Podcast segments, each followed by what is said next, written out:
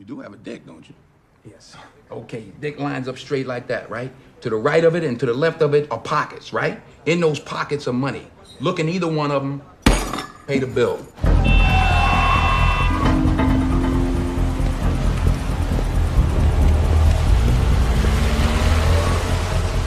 Hey, grab that menu off that window for me, all right?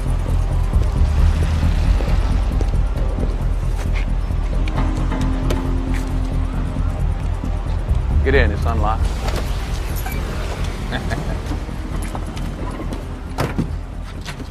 Just throw that in the glove box.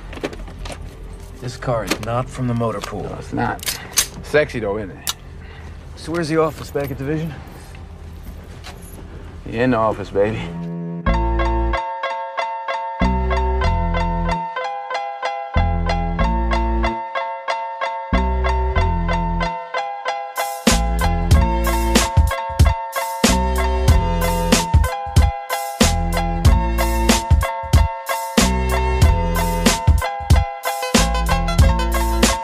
Are back. Welcome, everybody, to the Film Effect Podcast, where we take all things film to the full effect. I'm Ed, and with me at this time is my Cinemac life mate and partner in crime, Sean. Good morning, Film Effect. And if you're a fellow cinephile like us, or even a casual fan of movies in general, then you're at the absolute right place. We're a weekly podcast that does deep dives and touches lives on a weekly basis, focusing on a particular film each episode in an effort to give it that full film effect treatment. But before we get our shit pushed in, I want to let you guys know that our ever-growing collection of previous episodes can be found on our website at podpage.com slash the dash film dash effect dash podcast as well as all major platforms. Direct link in the episode notes. And speaking of platforms, you can help us out tremendously by using Apple Podcasts to leave us an honest rating and review when the show is over because it helps us out in so many ways. And we just genuinely love hearing from everybody. All right, gang. Keeping up with all the updates and episode drops on the following socials. Sean, you ready? Well, All right. Can you let the people of the world know where to find us on both Facebook and Instagram? That's going to be the Film Effect Podcast, gang. All right. And how about our never ending party over at Twitter? Where can the Twitties find us over there? Uh, Twitties want to tweet us at Film Effect Pod. And definitely no shame in your game if your way of communicating is via email. Speaking of, what's the address for the curious parties? Nah, you want to lick that digital stamp, slap it on your invisible envelope, and mail that some bitch out to the Film Effect Podcast at gmail.com. All right. So Halloween is over and Thanksgiving is on the horizon. Real Hmm. quick though, where's my copy of Possession? I was watching. Justin. uh, Justin, was remember? watching- okay, I, I wasn't sure if you gave it to him or if he had it. No, I, I had. I had to remind him, but we had all come to that agreement when you were on the thread. You and I were going back and forth, and I was like, "This movie's bug nuts." He's like, "I've always been curious," and you're like, "Well, just pick it up at Sean's next time we record." Yeah, he walked out of he he walked out of here like it was fucking Christmas. He gave us gifts. He walked out. He had my copy of Salò. You know, Yeah. he, he grabbed some off of me, but yeah, he took my Criterion set of Salò and your and your copy possession. I'm like, dude, you're gonna do a one-two punch, man. That's gonna make for that's gonna make for a very uncomfortable evening. Well, imagine watching M2 back to back. No, no. Yeah, I mean, you you wouldn't come out the same. It No, you wouldn't. It, Just- would fuck you up permanently. I mean, you might you might as well just top it off, put the cherry on the on the sprinkles, and, and, and wrap the night up with a Serbian film at that point, man. That'll just that's just a fuck you up triple feature right there. Right. Anybody who can stomach those three films back to back to back in one sitting, I could do it. Ed refuses to, but I dare you, gang. If you do it, send us proof, man. I want to see that stuff. I'm I'm good with that. You all have fun with that one. I'll make it worth your while. I'll get you some. Um, so the Eternals came out today. Where are you at on that? Um, have, have not been the least bit intrigued. And then I had been reading. I honestly Yeah. thought it released already because it was like scraping the bottom of the barrel on Rotten Tomatoes. Like I heard it was just like getting snooze reviews and shit. I don't know, man. I know nothing about those fucking characters. I think Marvel, you know, may have its well, Thor two is you know, pretty fucking. The Thor two made a lot of money. I think. Yeah, I'm, I'm not all that saying. good. Fuck, I'm not saying this isn't gonna make It's I'm just to. Saying. st- do. yeah, I'm just saying. Story wise, I, I'm not. I'm not. I'm not going out of my way, dude. This is going to be a Disney Plus premiere for me, man. Not Well- intrigued. Know nothing about them. You know, I Yeah, get I've- it. They're starting a new phase.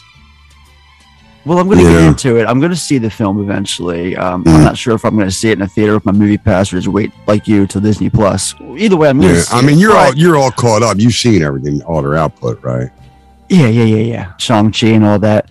That's right. yeah, Um, it's the only thing I haven't seen is What If the you know the TV the animated series. Everything else. Well, I haven't. Well, I haven't watched the shows. I haven't watched. Oh, uh, really? Loki, yeah. No, WandaVision and Loki are really good. WandaVision, Captain, and uh, the Falcon, and Oh yeah, yeah, yeah. All three, all three of those are really good.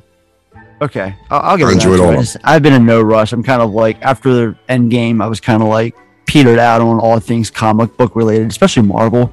Yeah. You know, but um, I did read. You know, spoilers. I don't care. I was I was curious what the post credit scenes were going to be for this one. Oh my, oh my, gang! There might be a reason to see this film after all, and that's just for that post credit scene. If people now I'm have gonna seen the to look it film or heard about it, I think they know what I'm talking about. I'm not going to reveal, you know, I'm not going to be that guy. But um, let's just say I let out a very audible, holy shit, when I read that.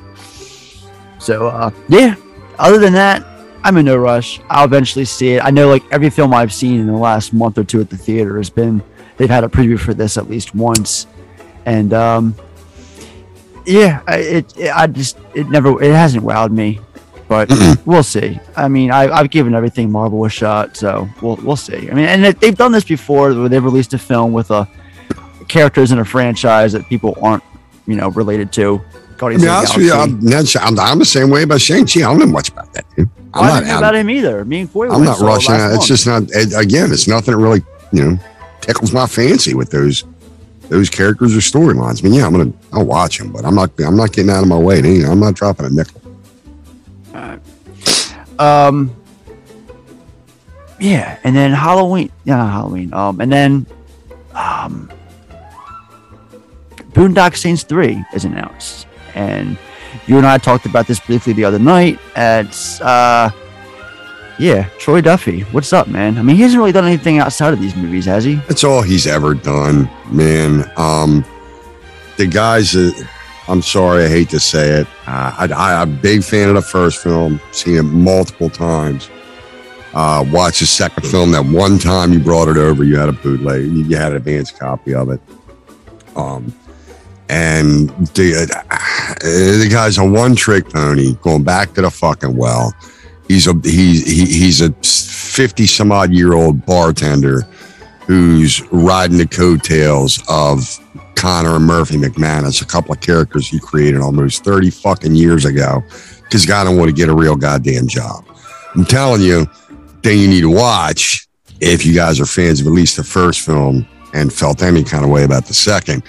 You watch a documentary called Overnight, which is about the making of Boondock Saints. Now, this started out as just supposed to be a little 15 minute feature on the on the DVD, but what it shows is I don't want to say success because he didn't really he was still on his way, but it shows this guy's head literally fucking exploding because of the deal that he got from Miramax and Harvey Weinstein at the time. He wrote the script. He was a bartender fresh just out of college up in Boston. I just pulled it up. It says here on the Wikipedia, Duffy is presented as a victim of his own ego. And As the film progresses and his fortunes fade, he becomes increasingly abused to his friends, relatives, and business partners. Wow. That's but that, that that's putting it nicely. I mean, you Yeah, see this guy like, like you know, you see that there's there's he's schmoozing like he's rubbing elbows for Patrick Swayze and shit like that back then. You know, I mean, at the time, you know, Weinstein not only gave him the deal, like basically gave him the the fucking Orson Welles precedent. Like, you right, you can direct. You know, the kid was a bartender. He bought the guy, he, he bought the friggin' bar for the kid, gave him a million dollar advance. So the kid just thought he he thought he was a new Orson Welles. At one point, he hangs up on Harvey Weinstein. There's footage in this thing where he's arguing back and forth, and he t- basically tells Weinstein to go fuck himself and hangs up on him. Well, and this is before idea- anybody knew what, what what a monster this guy was. It was the one thing you did not do, especially in the '90s and early aughts when you were an independent filmmaker, is piss off Harvey Weinstein. I wish Yeah. th- during that scene because it's like in his office or whatever. I really wish Tarantino and Kevin Smith would have been sitting on the couch like, dude, what the fuck did you just do? You're done. Right, you know, exactly. yeah, he's and then you see him like these two these two kids are documentarians. They literally he convinced them to quit their job because he got this big advance. He's like, "Fuck it, man, just yeah, quit your job, just do do the making of for me." You know, and it was going to be on a DVD. And halfway through the production, and saying he basically he tells me, "Go, Feast, who the fuck you think you are? I'll pay you when I feel like paying you." They started asking about money. It's been like I think it's been like almost two months. They're like, "Oh, when are you going to start paying us for Is, this work?" is this doing? on the dock? Is this on the dock? yes, dock? it is on the dock. He basically looks at the I'm camera and says, this out. I'm "Dude, you seeking got to see thing it, out. man. You Because I'm got to see it." honestly, honest to God, I rented it from been the biggest Blockbuster when you were still working there. Honest to God, I've never been a fan of either of the movies. I'm not a huge Boondock Saints fan. I think it's just overrated schlock. It's, Uh, I mean, it I'm was. not it- happy about a third film. I could care less. It's, It's- just another no, reason to get the fanboy something to it's too little too late. over. No, it's it, the, the the fucking the residuals are drying up, and and Duffy can't live off of mom, you know, his mom or his aunt or whoever. He's but buddy. He don't know how to get a real fucking job. I will I will be pleasantly surprised if this movie comes out any good, because the second one total fucking cash grab, and it wasn't 15 years apart like it is now. All right, and I'm a little pissed that Defoe slummed his way into the ending of that. No, but you know. Yeah, the, the, it, it, it, Defoe shows back up at the end, and it's kind of a fucking cop out to bring his character in. It's, it's fucking, I don't know, it's like one for the cheap seats. You know, this, I don't know. I mean, it's obvious Reedus don't need the money.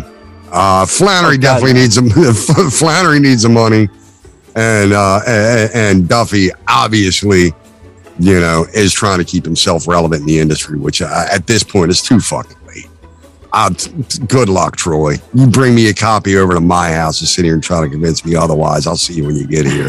yeah. But that ain't that ain't fucking happening. And just literally watch. You've got it. You've got to watch overnight. Find a way to watch it. Even if you oh, spend two bucks on Prime, dude, it's just a riveting fucking train wreck. And you do. You watch this guy's head blow up, and you just see him become a bigger and bigger dick. He ain't even put the film in the can yet, and he's walking around like his shit don't stink. Jesus. This guy's a fucking, he's like a total fucking frat boy with a with a three picture deal is what he comes off as. So currently, right now, uh, Best Buy and Amazon are having the Black Friday sales, and it's this is an important tidbit, especially if you're a supporter of physical media, which really should be, especially during these times when digital is making such a splash. Um, just, I took advantage of it this Monday morning, and I saw they had like Scott Pilgrim in 4K for 10 bucks. Got that. Requiem for a Dream, 4K, seven bucks. Never seen it. Blind buy, got it. Same goes for Hell or High Water. Got that for the same price. There's a lot of things up there right now, like um, a lot of newer films. Uh, last time I checked, um, like 1917 was on there. Tenet was uh, one of them that was on sale, uh, and that's on top of Criterion's current sale through the through the last week of the month. Criterion's having their annual. Well, they do it twice a year. It's their 50% off sale that they do at um, the Criterion the Criterion site, Barnes and Noble, and Amazon. Um, took advantage of that. I told you I, I picked up that movie with uh, Terence Stamp called The Hit. That's an earlier Stephen Frears film Yeah. with uh, Tim Roth. I got that. Um, I picked up also at the same time when Criterion does this, Arrow has a half off sale of their own. So I picked up their Waterworld that they put out a few years back that I'm a big fan of. And I'm just waiting for Arrow's Hills Have Eyes 4K just to come in. So, um, and I think I told you the other night too, I picked up the Children of the Corn 4K that Arrow put out. And like, Yeah. feelings aside of the movie itself, I know you told me, you know, you, you're not a fan of the movie itself. and It's, that's I, I'll fine. tell you, I, am going to be honest. I, I- I- what it was was was um was um my interactions with Courtney Gains and Jack Martin. Were- and I understand that. Yeah. They were they were just they they just total fucking did not need to be as rude as they fucking were. So I was like, you know, I wasn't even all fanboyish and shit. I'm really talking to Courtney Gains about um fucking 80s TNA comedy he did called Hard Bodies. I was trying to strike up a conversation. The guy wouldn't fucking barely bat an eye. And it was it was the beginning of the con. Wasn't nobody there. They were just standing around bullshit. And I just was happy to be down there looking at shit. And I started trying to strike up a conversation. They don't want to be bothered if I wasn't dropping a nickel. Fuck you both. But the movie itself, it's okay. It's kind of like when I went back and revisited the original Amityville Horror. I'm like, you know why Did this fucking scare me? But It's not really that scary. It's kind No, of it's not. It's just a creepy setting. Yeah, it's very creepy. I love the effect of the the, the cornfield. It's very effective. Um, something about just kids turning on all the adults of a town. It, it also like it, it, it gets you in the feels a little bit. I mean, the, the movie opens up with a massacre at a diner. It's just insane. I forgot the movie Yeah. starts off that way, and then you know the effects are whatever. But I gotta talk real quick. You know, I'd be a fool if I didn't mention it. The, the transfer itself. You know, I was telling you, the Mhm. film has never looked so good since its release back in '84. Like, And you they said it was what? It was- it was- It was what? It was a it was an Arrow release. Yeah, Arrow did the transfer. It's uh, That 4K, means you, it means they didn't give you the fucking digital for the voodoo, man. Aaron, give me the No. ball. Give my boy some digital code so I can watch his 4K shit, would you? or you know, just pay the four bucks and watch it, or you can Pay four bucks. Shudder, Shudder, Shudder. I, I Shudder. told you I've had a hard time adding your Shudder to my account because it's, it's linked to my Prime and it's going to start billing me for Shudder. I'm not doing that when you pay for it. Get your own. All right, shout outs. Shout out to his family. Best film ever for the ever loving support and nonstop love on a weekly basis, like Ian, Liam, and the gang. I genuinely believe that they've helped us, you know, gain some of the audience that we have today. So thank you guys dearly. Uh, your next favorite movie and their host Josh for the same reason. Josh has definitely played a part in our success, and I just wanted to sincerely say thank you. And uh, check out Sean's episode on Running Scared. It's now available. That episode dropped on Tuesday. It's a good one, gang. And also, yeah, congrats on the yeah that was a fun time. Thanks, Josh. We had we had fun. We're looking forward to doing it again.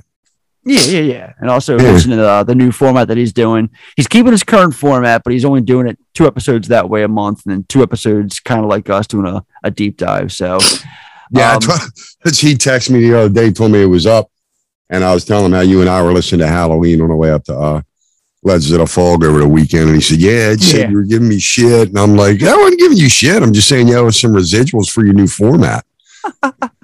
he just started. He Yeah. laughed it off. um, I don't often do this, but I'm actually going to do a shout out to a, uh, a a bigger podcast, and that's the Rewatchables, because this week Bill Simmons and gang got Michael Mann do the three heat. So they have they're doing a they, it's their third heat episode, but they actually got Michael Mann this time for it. No It's just- shit. it's an hour and a half, basically an interview of just them asking questions, like the same kind of questions that you and I would ask them if we had uh, had the opportunity, uh, talking about heat through and through, and like it's a good listen. Nice, It's a really good listen. I have to so give that one a run. Yeah. definitely. Uh, shout out to the movie loot and host Carlo for being just an all around great guy who's been nothing but the best since he started listening. Uh, yeah. Thank you for being a friend. Thank you for being a friend.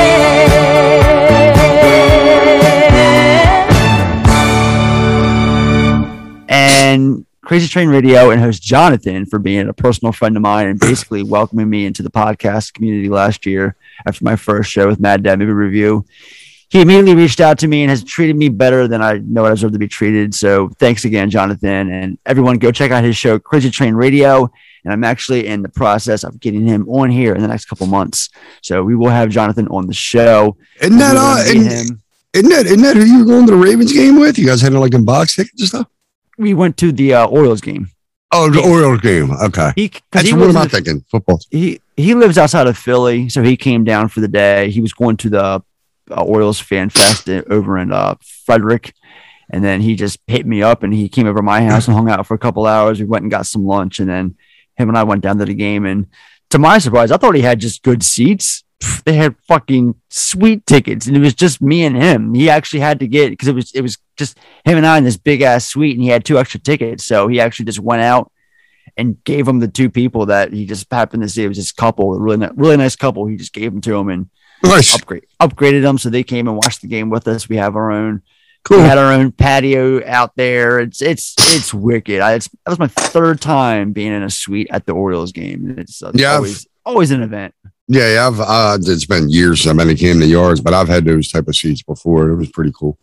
Yeah, it's awesome. Yeah. Uh, shout out to Halloweenies for being the first podcast I really started listening to on a regular basis when I started listening to them overall. To me, they really know how to deep dive into a film and cover all the necessary elements. And I'd be a liar if I said I didn't take some sort of inspiration from them when starting my own show. And finally, shout out to you, the listener. thank you for giving us a shot. And if you're a regular here, thank you for listening to us on a weekly and sometimes more than weekly basis. All we want to do is produce quality material. So I hope you, I hope that we can at least keep you entertained for the duration of the episode. So once again, thank you again. And as always, you can support each show by giving them a follow on social media and a listen on your preferred f- platform. Uh, we have a new region this week. We have new listeners from Iceland, of all countries. So, uh, welcome to the party, pal, and uh, thanks for listening. Shout out to new regions in Iceland. Cool.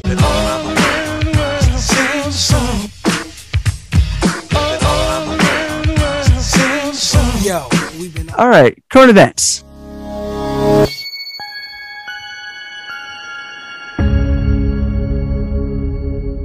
I am quitting cigarettes as of December 1st, giving myself a Christmas gift this year. You gonna you gonna you, you gonna quit with me? Uh, you know, you and Manny both be trying to get me to. I don't know some some about being a holdout and smoking the analog way. I don't know, man. I don't know. What are you going to do it? I don't. I don't know. I. th- I, I, I hear might. the way you I hear the way you cough all the time, man. It'll fucking help out those lungs. Yeah, well, I get too stressed out. What else am I going to do? I'll put on weight. I got to maintain this girlish figure. What do you mean? You mean that skinny with the belt with the with the beer belly? Hey, man, I'm, I put a lot of work and effort into this, man. I get it. I mean, I used to be really skinny. Well, I still am, but I used to have a, a, a belly when I used to drink a little bit. I don't drink anymore, but when I did, it got to the point where Lauren, my ex, started calling me fat. I'm like, well, when you're calling me fat of all the things you can call me, there's a problem. So I've known you longer than she has. I've never known you to be fat. thank you. Thank you. Thank you. Thank you. Yeah, so uh, that's right now. That's going to be a big no from me. Um, And honestly, I thought you were just going to stay silent when I said you're going to quit with me because for No, a few seconds there was just silence on your side. I was like, oh, that kind of response. you know, it's a, it's a couple of things. Um, as a smoker, I'm not gonna lie, I love smoking. It's it's just I've I've been a smoker for 15 years, and just I don't know. It's it's a weird thing to hear someone say I love smoking, but I do. As as a you know smoker, I smoke a pack and a half a day. Um, it's really hurting my wallet because now here in Maryland, cigarettes are up to like 11 bucks a pack. It's a combination of that. Plus, the other day I was going to work and I threw out a cigarette and like I was just wheezing for like a couple hours and like this never happens to me. I don't wheeze, you know, unless I have like a upper respiratory infection or something. But it was really insane. It didn't really scare it didn't scare me as much as it bothered me and just annoyed me.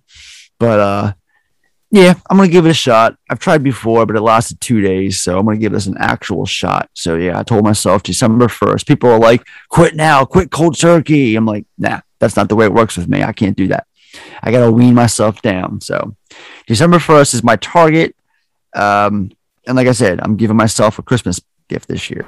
So, all right, let's jump on to uh, weekly recommends. mm, What would you get for a six year old boy who chronically wets his bed? I am going to recommend Last Night in Soho. It's such a smart, and stylish production featuring my favorite two actresses at the moment, and uh, Thomasin McKenzie and Anya Taylor Joy. I believe it's pronounced Anya, like aneurysm. Okay, Anya, Anya. Okay, I made the same mistake, but then I heard her. I heard her use that comparison in an interview. She's like, "Yeah, it's it's Anya, like aneurysm." Like, oh, okay, well, for a while I was just calling her Anna. I thought it was A. yeah, yeah, it was, yeah, there's a Y in there. yeah. Yeah. Um, and on top of those two, you got Matt Smith. You've got Diana Rigg in her final in her final performance, and a memorable a memorable one at that.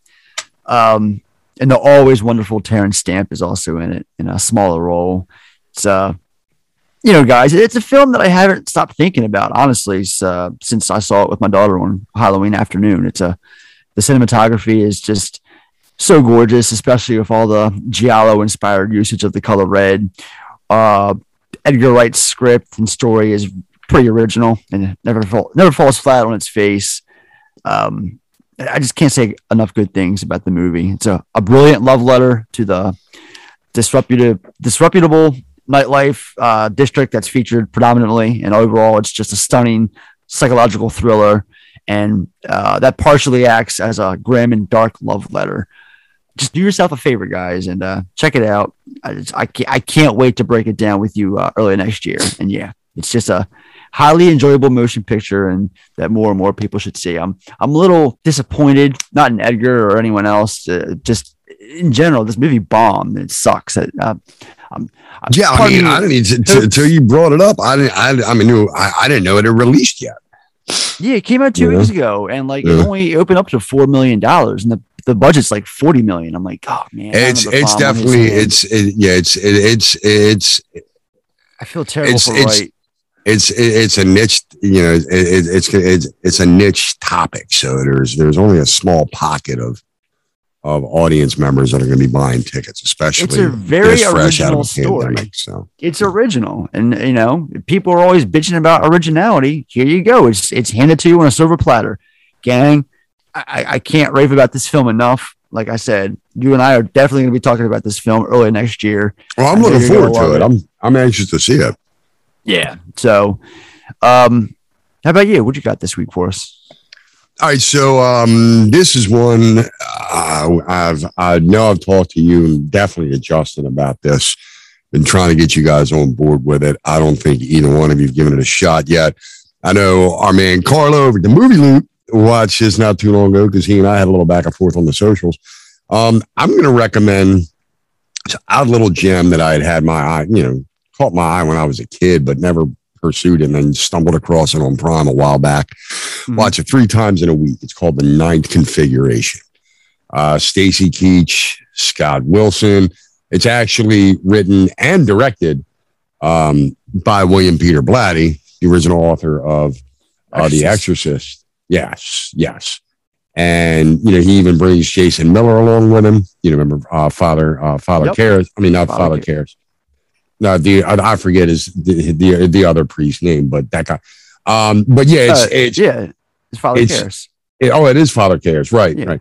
Um, but no, it's it's it's like hard to pigeonhole the film because it's definitely funny. Like there are some very hysterical set pieces going on in this film. The, the premise is it's basically um It's adaptation, isn't it?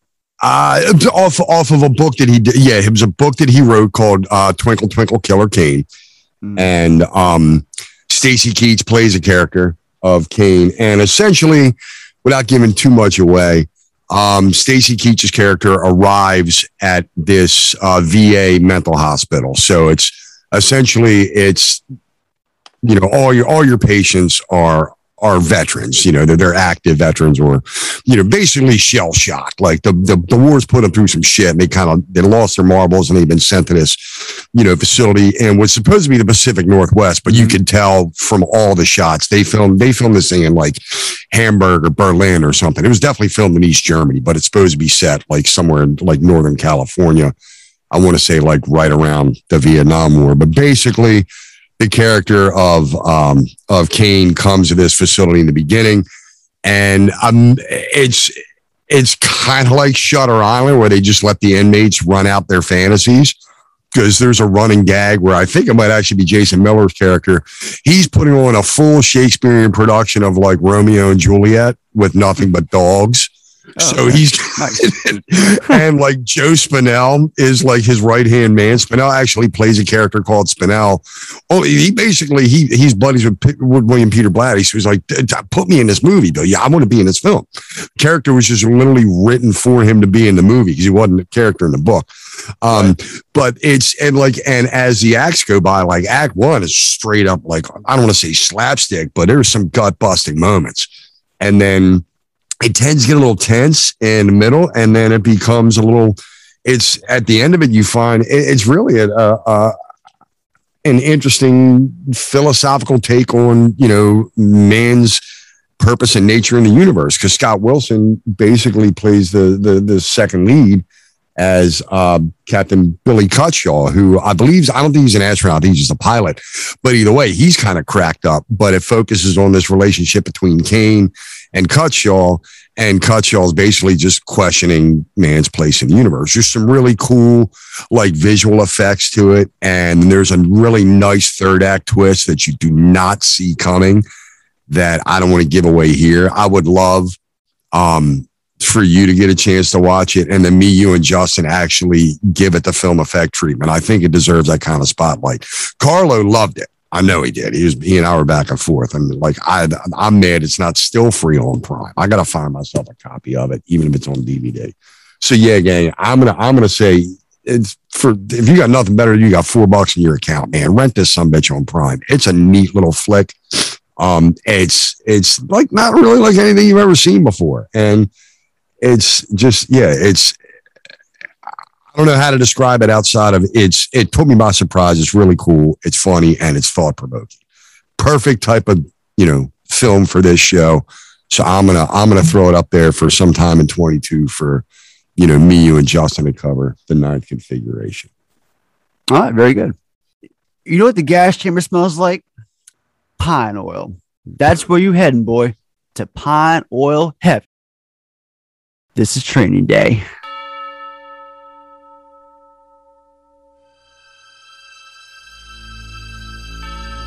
The next 24 hours,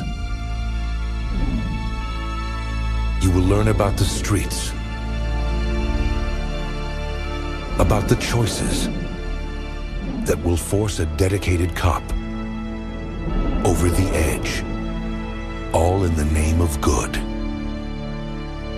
In the next 24 hours, the only thing more dangerous than the line being crossed Today's a training day, Officer Hoyt. It's your chance to give you a little taste of reality. You think you can handle it?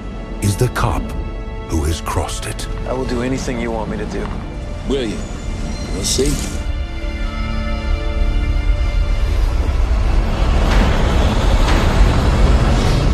If I was a dealer, you'd be dead by now. they build jails because of me. Judges have handed out over 15,000 man years of incarceration time based on my investigations. You got today and today only to show me who and what you're made of. You hear me? That's it. That's what I'm talking about.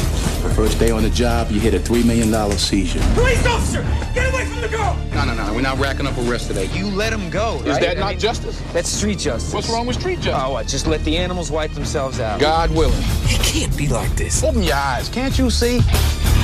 Police, we got a search warrant. Man, I didn't sign up for this. You think I'm crazy, right? You got the money? It's an easy fix.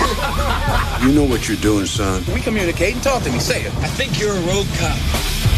Learned a lot of things on these streets, boy. Good things and bad things, too.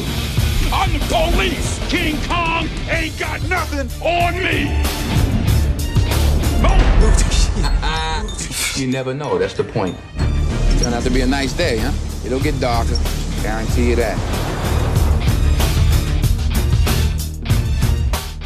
In training day, a rookie cop spends his first day as a Los Angeles narcotics officer with a rogue detective who isn't what he appears to be.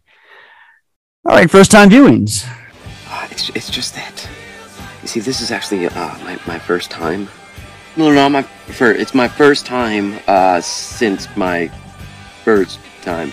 So technically, that's my second time, and I don't, I don't, I don't want to suck at it. So if I'm not up to, All right. Um, you kind of already know this story, but I'll go into detail. I um, I didn't see this till the home video release. In fact, um, I had to eat my words when I finally did see it. I remember um, distinctly remember being at a at a friend's house on a Sunday afternoon.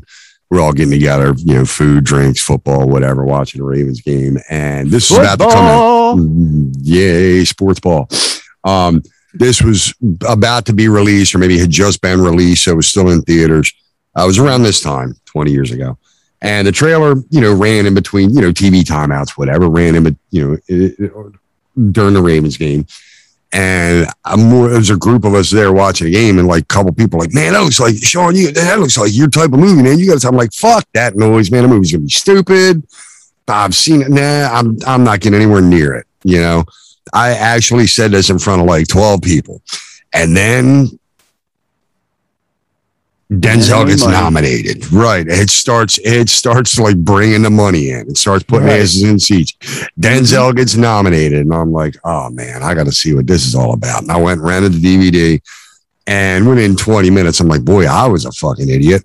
I practically went around and knocked on their doors and apologized one by one. I'm like, uh, guys, I was really wrong. Uh, we need to sit down and watch this. It's Yeah, right. I did. I did the walk of shame with that DVD in my hand. Um, so yeah, man, it was it was it was home video. Um, I don't rented it from Blockbuster, and uh, it's definitely took me by surprise. I was not I was not intrigued at all when it was when it was on its theatrical run, but then word of mouth got out, nominations came in, and I'll be damned if I wasn't blown away. Yeah, so for me, I, again, I missed it in theaters myself. I actually was working at Blockbuster when this came out, and I rented it that way because we used to get movies in uh, early, and we could take them home as part of our five free rentals a week. And so when this came in, you know, naturally, I took it home and watched it, and was like, "Damn, that's a great film." Uh, kind of leads into my story time. Tell me a story. Wait. Like my story? No, not your story, a story. Since you can't keep your mouth shut long enough for me to read my paper, tell me a story. I don't think I know any stories. You don't know any stories? No. All right, I'll tell you a story. This is a newspaper, right? It's 90% bullshit, but it's entertaining. That's why I read it, because it entertains me. You won't let me read it. So you entertain me with your bullshit. Tell me a story right now. Go. Uh, so at Blockbuster, one of my main jobs there uh, was I was in charge of setting the new release wall every Monday afternoon for Tuesday. And this particular Tuesday, when Training Day came out, let's just say we had so many copies of the damn thing that I actually had to make two whole wall sections. I used to call them bays, like a whole wall, like you see yeah, it's ba- yeah. the A, whole a- thing is a bay is like is like six foot by four foot sections, and you had you that I, I'm I'm assuming that's about the dimensions of it, the whole no, no the, the bay is like the whole wall like you have like there's different like th- there's a wall of this title and then a wall of this title and then a wall of this title. That's how it always goes so normally we'd have like most films come out and i'd make room for like five or six shelves for it. Sometimes shorter than that if you, depending on how many copies we got of the film in. But i'm telling you when we got this in because it was still at the time when vhs was still a thing we got in so many DVDs of this goddamn movie that I actually had to make two entire whole wall base for it. Um, like one, like two shelves for VHS and the other like 16 for DVD. And of course, it was one of those guaranteed in stock where it's free. Had to put that fucking red case up there to, to let people know that if we didn't have it, get a little piece of paper that says you get it next time for free on us. And, uh, and that's the way it worked. You know, Fridays and Fridays and Saturdays, you you basically, unless you were there early enough, you weren't finding it. You were not finding the hottest new releases. Um, they would always come in Sunday morning and line up because they, they knew that people were dropping off movies in the Dropbox and whatnot. Then, so Sundays were always an episode. Man, it just customers have the funniest ways of fucking pissing me off. I swear. Um, and and yeah, so this I when I think about Training Day, I I always think about you know one how great it is, and number two, just how many goddamn copies of this film we got in a Blockbuster for rent. It I'd was just insane. You you you tell that story and I like have this vision in my head of like you over there on the right side of the store or whatever, putting all this stuff up. You know, you got your marketing stuff like the cardboard stuff that goes around the bay wall and whatnot, like Yep. promote promo in the film. And I imagine like Denzel just walking in all cool and swag and shit, looks over, sees you loading up like 32 feet of real estate with just his movie, just and all he's doing is like ah ah ah ah ah Yeah. ah ah ah. He just- no, he he's he just goes boom. right. Cigarette hanging out of his mouth. you know? Yeah, exactly. Whips out two pistols, starts clacking them together by the handles. Clink, clink, clink, clink. Yeah. So, uh, let's jump into live top five for this week. Rob, it's your turn. Okay, I'm feeling kind of basic today. Top five side ones, track ones. Janie Jones, Clash from the Clash. Let's get it on. Marvin Gaye from Let's Get It On. Nirvana smells like Teen Spirit off of Nevermind. Oh no, Rob, that's not obvious enough. Not at all. How about uh, point of no return on point of no return, Lewis, so you can uh, get up. Uh... Shut up, shut up. White Light, White Heat, Velvet Underground. Okay, that would be on my list. Though not on mine. Massive Attack, No Protection. The song is Radiation Ruling the Nation. Can I ask for top five corrupt cop films? Yeah. Pull my list up and I'll start it off. So we're gonna do the usual five, four, three, two, one, and then I have Mhm. like a whole buku of honorable mentions. I'm just gonna go down after we're done.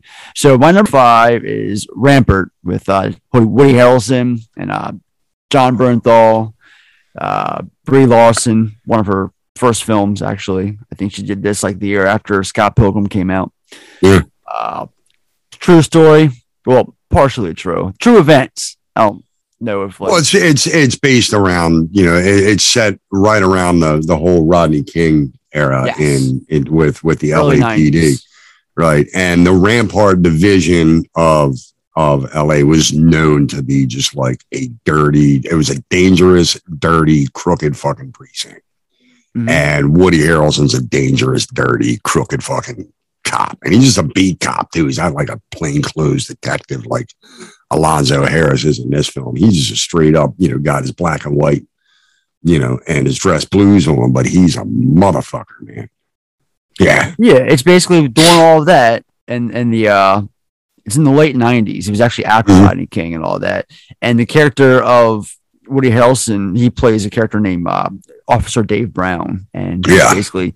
It, it shows him and his corruptness during this time, and uh, it's, it's also you you watch him face the consequences of you know his wayward career in a sense. Yeah, and he's he's such a commandeering prick. I mean, the guy's got both his wife and his girlfriend and their Yeah. kid and, and all his kids. They're living like he's got two houses next door to each other. And he's just Yeah. he's not Mormon. He's just too much of a prick to give one up. Said, No, you're both staying with me. You know? There's a Um, lot. It's just a lot of people were in this movie. I mean, you got Yeah. Ned it moves Beatty's kind of slow though. I've only seen it once, and I was like, I kept, well, I felt like I kept waiting for something to happen. Don't get me wrong; it's a good story, and it shows that blowback of what the LAPD was going through back then. Um, and yeah, it's a good character piece for Woody Harrelson, but I just kind of felt like it really didn't go anywhere to me. I got to give it another look though. I haven't seen it since I think you laid it on me on the uh, on the treasure chest way back when. I think, yeah. I mean, honestly, movies like this they're not really supposed to go anywhere. The, the, the reason, the point of watching them is just to see like two sides of the corruptness, you know, told by, in this case, Woody Harrelson's, you know, Officer Brown. And um, there's a lot of actors in this. A lot of them play, you know, small roles, one scene, one and done. Yeah, I mean, like I said, but you mentioned Bernthal, but I only remember him in the beginning when they're all having lunch at the, you know, eating French fries on the hood of their their their, their rollers. I don't remember him being in any other scene other than that. I, I gotta go back and rewatch it. I, I thought that he had a bigger role than that. Might, that might be the case, but I know Ned Beatty's in it, Ben Foster, and his brother Jon Foster. Um, Robert Wisdom from The Wire is in it.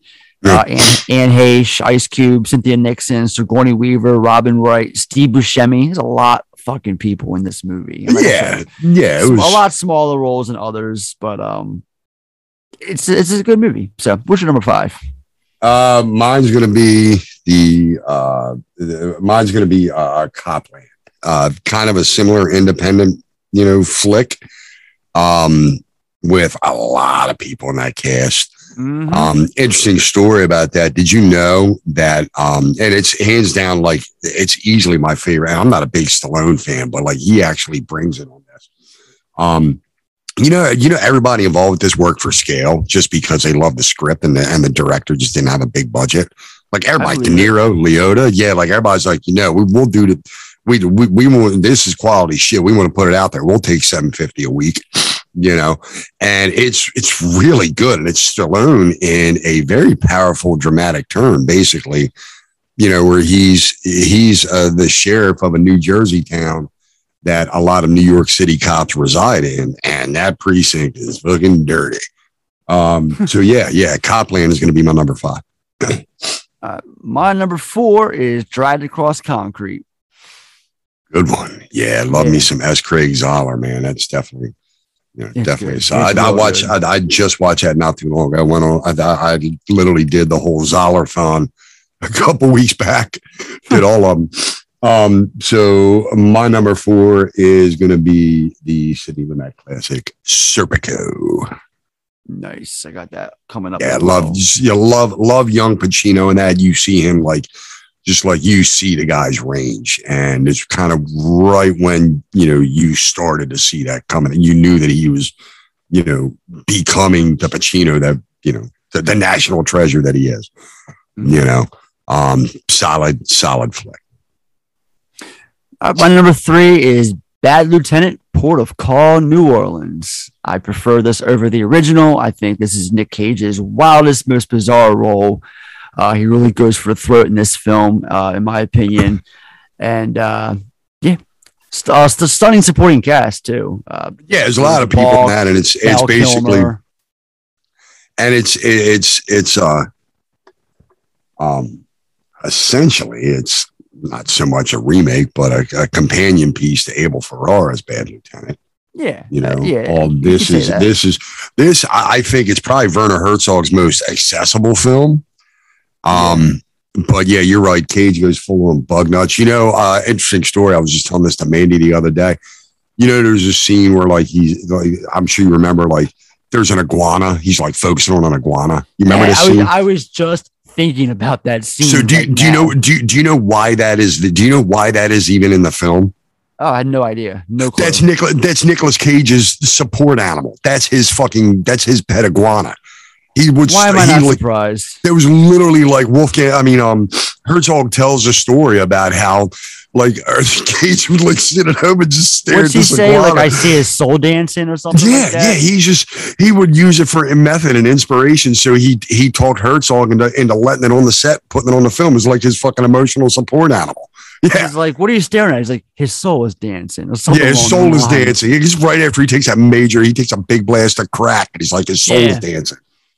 And I always remember, um, he's got a, a a bookie played by Brad Dourif who voices Chucky in the movie.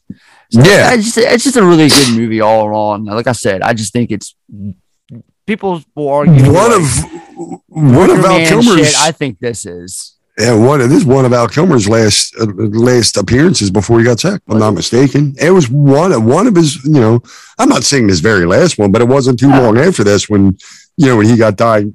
Excuse me, when he got diagnosed and had to step away. Yeah, I mean it was around that. Yeah, because this this was what 09 and then that diagnosis was what in the early to mid teens. I don't know. Mm, yeah, it was only a few years after. Yeah. So it's one of his one of his more you know one of his more recent roles. I mean, All right. before he had to succumb to you know the surgery. What's your number three? else. Uh, number three is going to be The Departed. Simple enough. I mean, you know, it's a solid. You know, it, it's you know, it's classic Scorsese. The guy got the you know the award finally for a reason, but. Yeah, no, it's just Well- Ed, that's a solid little story. We'll and we're going to be covering it co- next month. I was going to say, yeah, me, you, and Justin are digging in on that one. So you guys will hear more from from me about that in the coming. That's actually scheduled to be the final episode of 2021. So Oh, nice. Yeah, We're going out to for that, send out the gang. year. my number two is this film, Training Day, for reasons that we are about to get into. Um, my number, yeah, my number two is uh, Romeo is Bleeding with Gary Oldman and Lena Oldman. Lena Olin, love Yeah, it. it's a nice, nice little independent '90s. Like you It know, is, there's it is. Annabella Sciorra. It's a little noir feel to it. You know, a couple twists my and turns coming there. My childhood crush, Annabella Sciorra.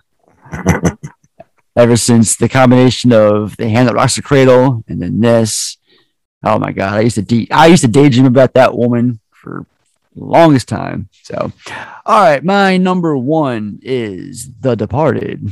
Again, we'll be Um, talking about it. So Yep. So I'm bringing I'm bringing Oldman in for the one-two punch, man. My number one is the professional, namely because Oldman's performance is Norman Stansfield. Name me another more unhinged, crooked, fucking sweaty, despicable cop than Norman Stansfield. Bring me everyone. You know, definitely a good one. yeah, I ain't got time for this Mickey Mouse bullshit.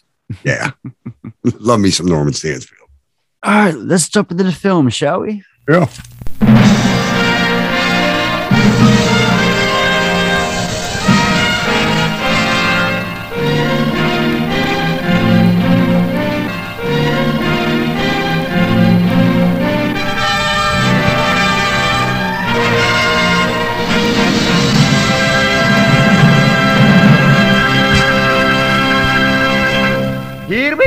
All right, so training day kicks off with a shot of the sunrise, and Officer Jake Hoyt, played here by Ethan Hawke, he hits his alarm off as soon as it goes, uh, as he appears to be uh, anticipating it a little bit.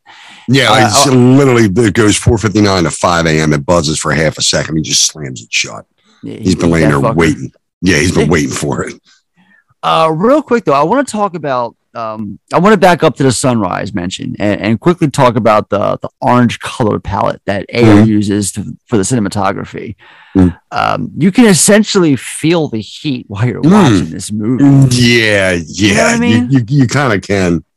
I I, I, I, I I feel you. Yeah, you you kind of can. See, part of me wants to take a cold shower once it's over because I feel like I've been sweating watching it for the last two hours. Uh, you're Uh, gonna you're gonna feel that way when you finally get into your copy of Requiem for a Dream. Let me tell you that right now. I've heard, I've, I've, I've actually had people message me and have been like, look, this is not me fucking around. This is the sincerest of sincere heads ups. It's, Head, very- head ups. it's uncomfortable. Yeah. Good film, so, but it's fucking uncomfortable.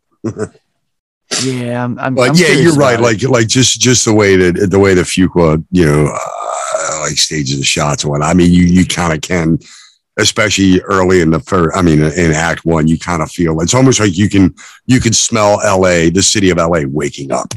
You know, with the, the the you know fresh rain on the streets and the cars and the sun's coming. Yeah, you really can kind of feel the heat coming through.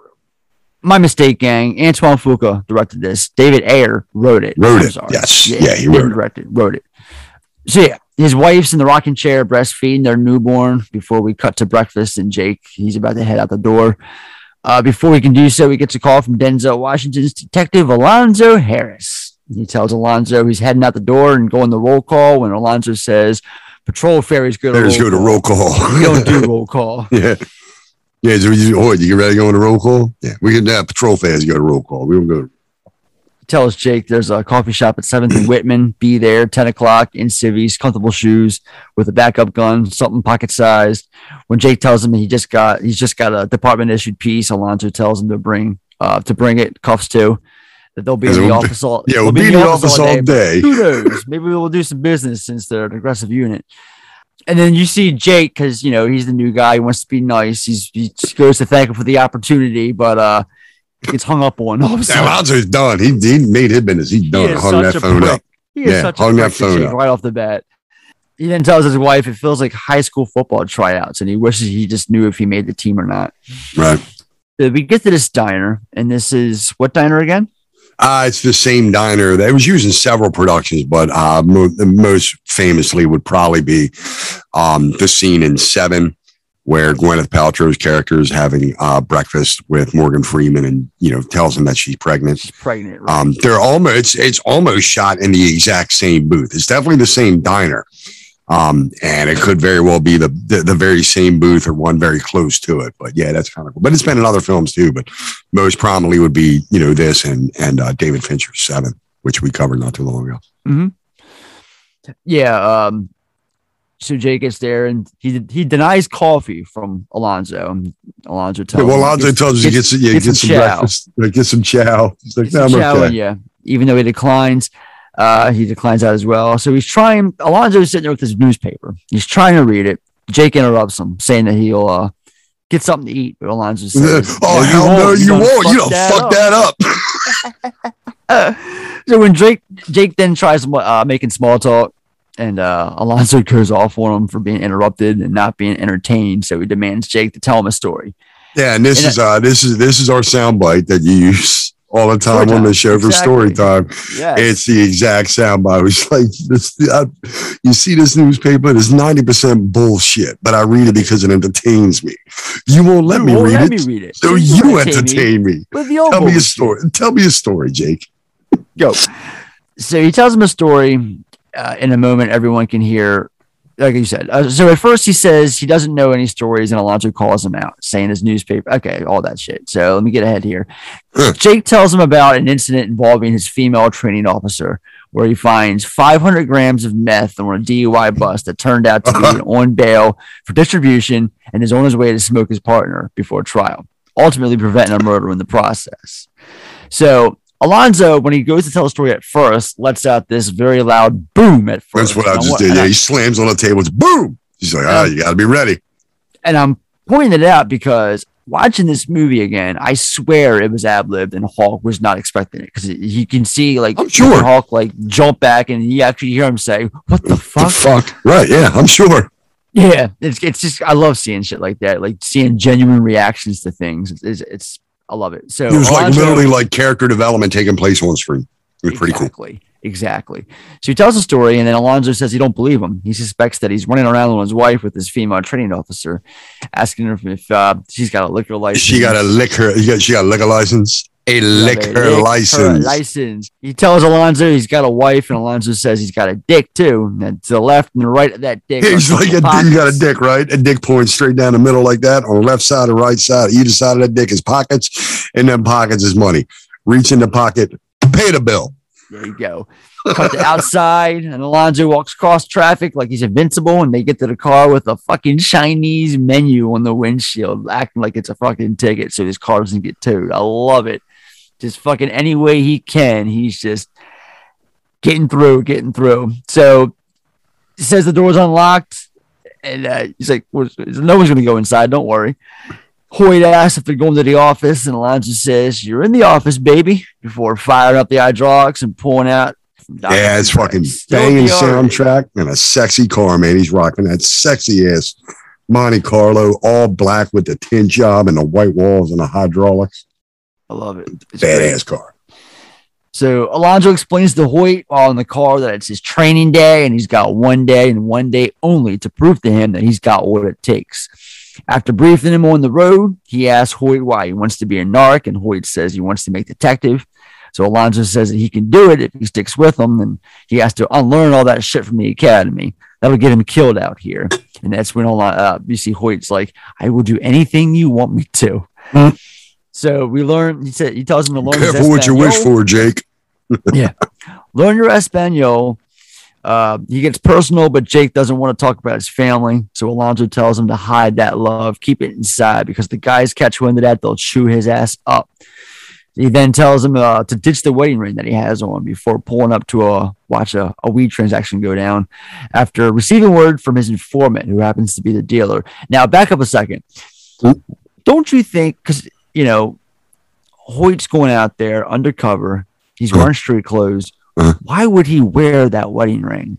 He's not thinking. He's he's he's only been on a job eighteen months for you know fresh out of you know out of the academy. It's not something that's going to cross his mind. It's that you got to figure that ring's been on his finger. I think he said he'd been married almost ten years, so he's never taken it off. He's going to you know, and it's going to take that you know advice from a senior officer to like plant that seed so you never forget it. You know. Yeah. So it's not something I honestly, I mean, if I was in the situation, I'd probably do the exact same thing, just walked out the door without thinking about it until somebody said, not a good idea, going to fuck up your cover. I'm like, oh, yeah, okay. Yeah, you have to go home and explain to the wife why you have to leave it on the sink every morning. and hopefully she understands. See, we got this uh these college kids who's buying you know a little bit of weed. Uh, you can tell it's a 2001 film by the fucking Volkswagen Beetle car. Yeah, it's the new school Beetle, and it's in that weird, like metallic pea green day glow color that all the hipsters drove around in 20 years ago. and they're rocking out to some Papa Roach last resort too. Like, oh my god, this Yeah, yeah. movie. Yeah. So We got Fran Oh. Kranz driving the car. Fran Kranz from the previous episode, Cabin in the Woods. Yeah, Joss Whedon's little good luck charm. Yeah, right. So And a guy who I swear is a spitting image of Glenn Howerton in the passenger seat, but Ed tells me it's not Glenn Howerton, but okay. so telling you that dude in the passenger seat's Glenn. they go to pull out, and he's he goes to make the call, and he says, "Stay off the rover." Yeah, stay off the rover. So they go, they bust, they they, they pull the car over in like this highway. Yeah, they straight up. Yeah, they don't even they don't they don't even put like the little Nope. you know the, They don't little light light on the dash or nothing. They They don't they don't, light up light at them up. They just straight block them in like a like a pit move. They, uh, they come right on. They they they pass them coming on their overpass and just straight block them in and come out guns ablazing, hands up.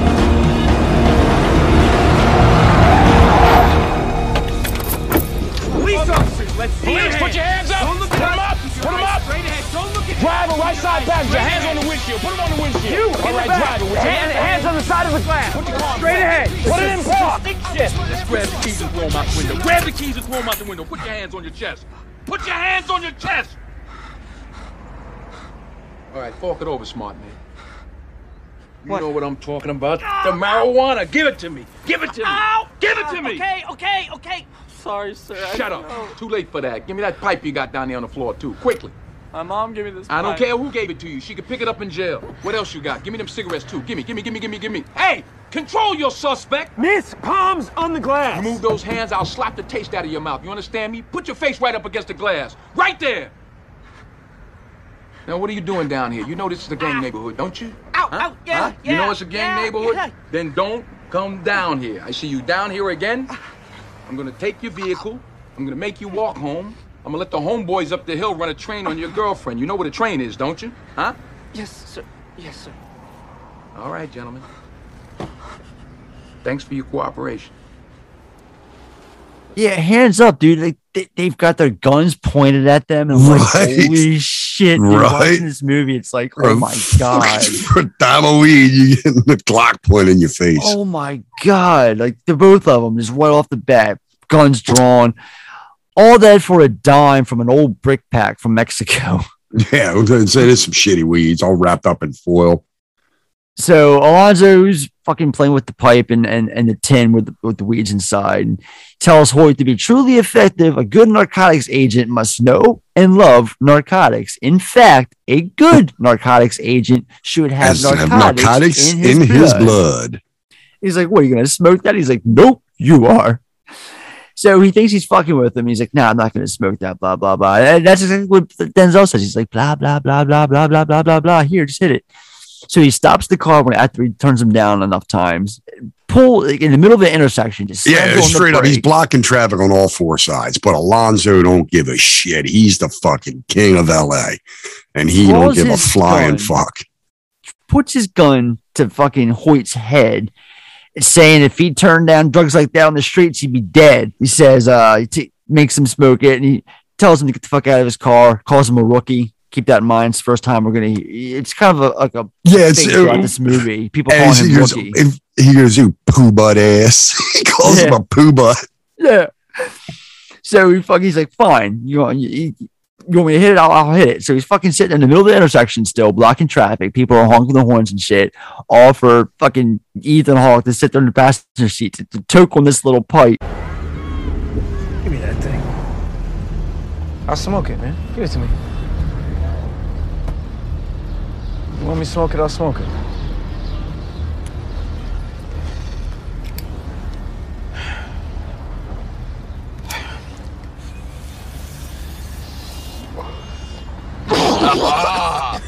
Virgin lungs. Man up now, man up, nigga, man There up. Go, go. ahead, dog. You didn't even get it. Get it. Go. Yo, shut the fuck up and just wait.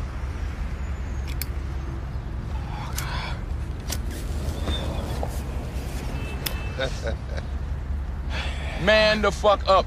Finish that shit.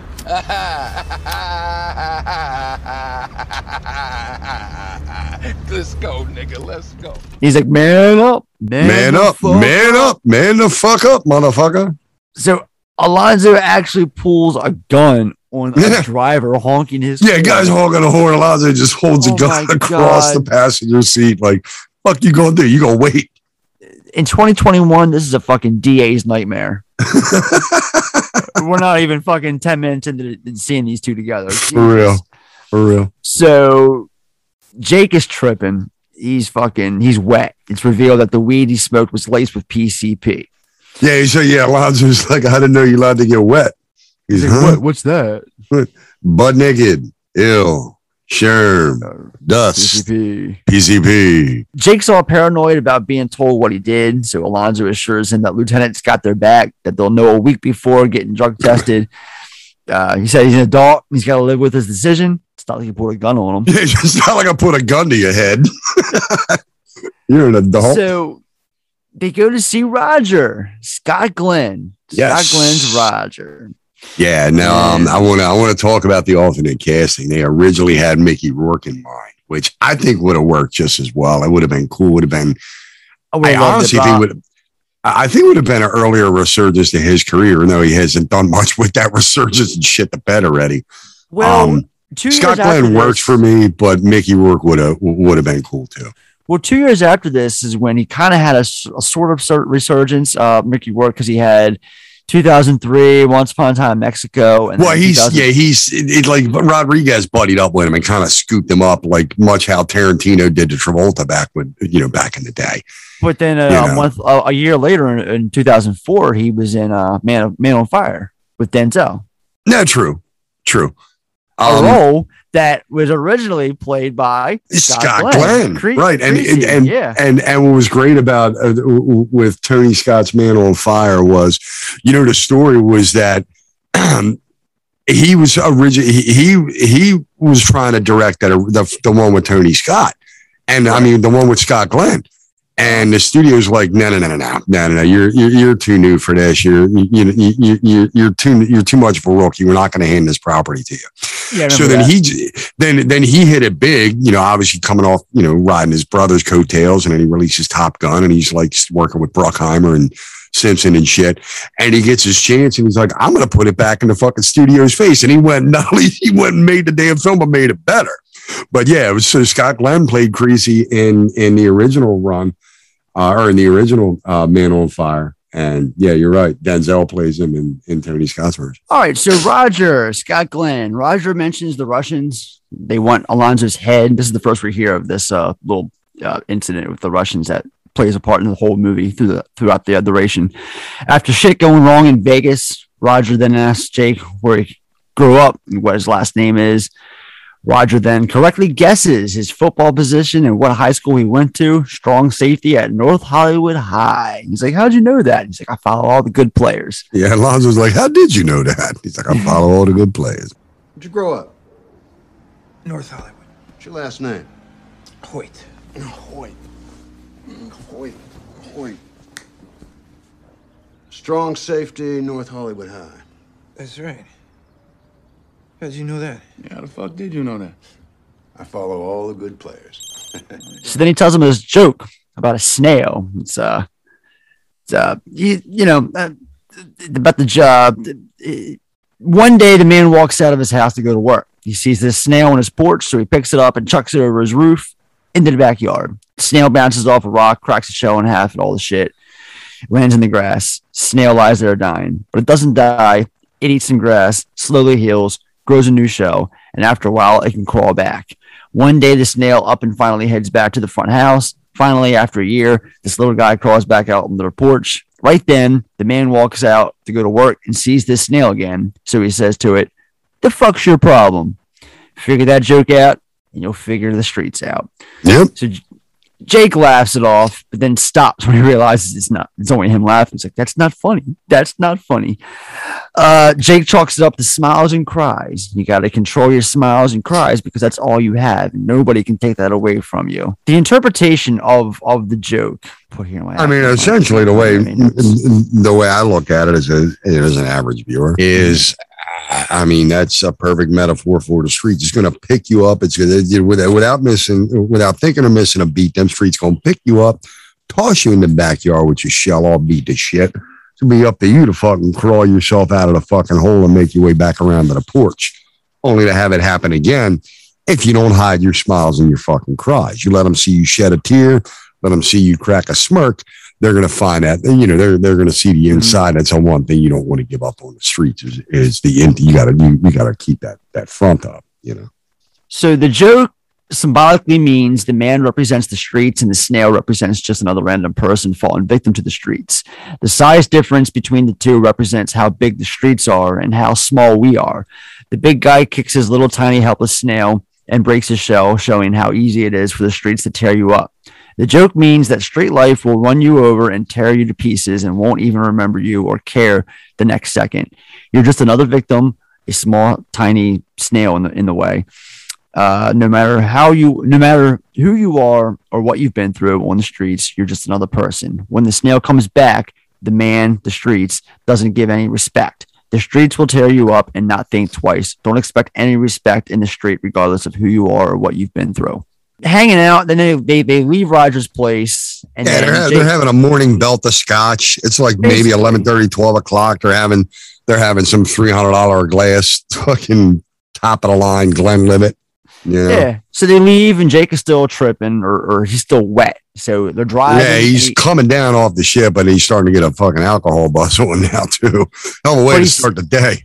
He sees this girl as they're passing by in an alley. She's being attacked, and so he uh, orders Alonzo to stop the car, and then he jumps out and runs and just basically just beats these two guys, you know, that are fucking trying to rape this girl.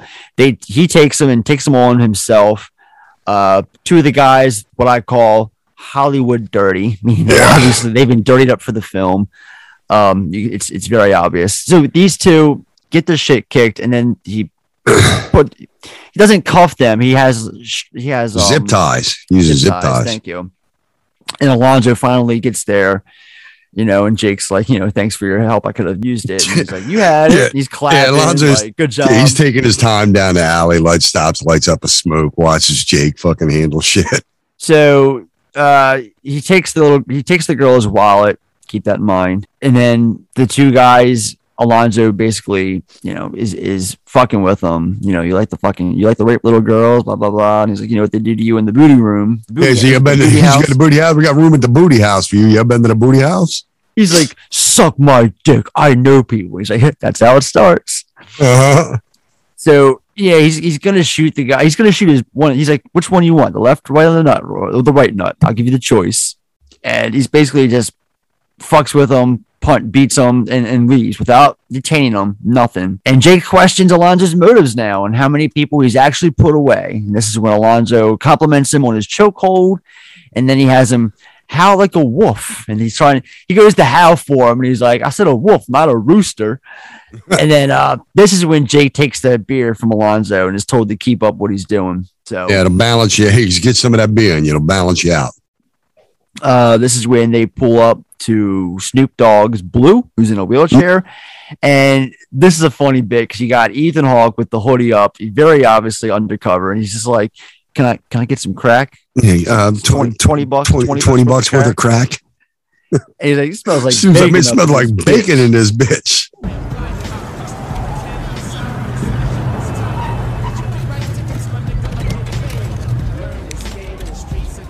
What you need, homie? Uh, crack. Uh, 20 bucks? Crack. Yeah. Smell like bacon in this motherfucker. What I look like a sucker to you, nigga? Fuck you, rookie.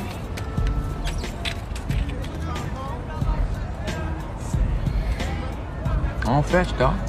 You want me to. Come on, man. Oh, oh, oh.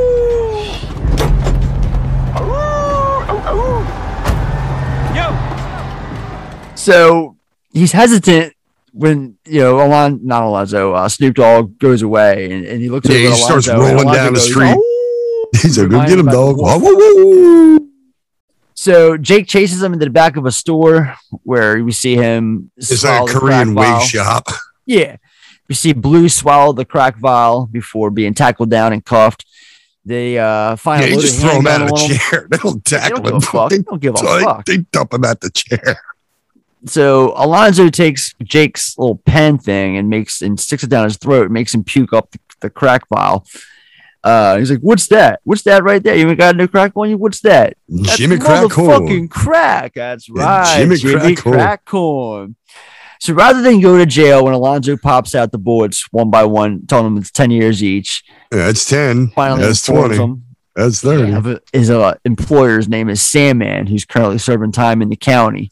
Using a fake search warrant with uh, this with with a Yeah, takes a spectacular shot. shot, of Yeah, sun, takes- a blazing sun beforehand. But you know Yeah. saying? Yeah, no, it's his, and Alon, it's, uh, it's Alonzo's trick, man. He pulls that Chinese menu out the glove box, Yep, there it is you know, crumbles, crumbles it up in his hand. It's basically a prop.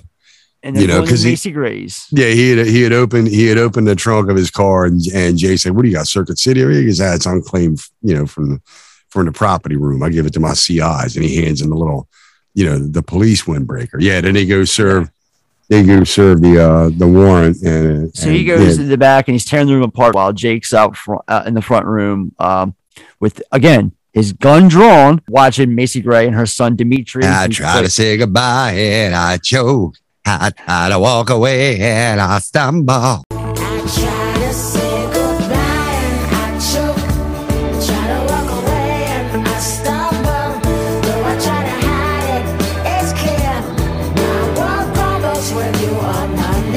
Played really by good Den- this. She is. She is. I'll, I'll give her She's that. really good. Uh, her son Dimitri is played by Denzel Whitaker, who no Yeah, relation. it's- yeah, it's a love a really big name of Denzel's. No, it's Denzel Denzel Washington, Forest Whitaker's love child. Right. So this is the second time we hear Hoyt being called a rookie by Yeah, uh, she's like, y'all Gray. stink. Y'all gotta get liquored up to your business in here. You look like a rookie. He tries to fist pound Dimitri, saying, "He's like, you cool? You cool, Dimitri?" Yeah, he, you cool. He refuses. He looks at him. He's like, "Never mind. You're cool." Right. Yeah, you're a white cop in my living room trying to fist pump me and, and then we're in fucking Compton. That ain't happening, homie.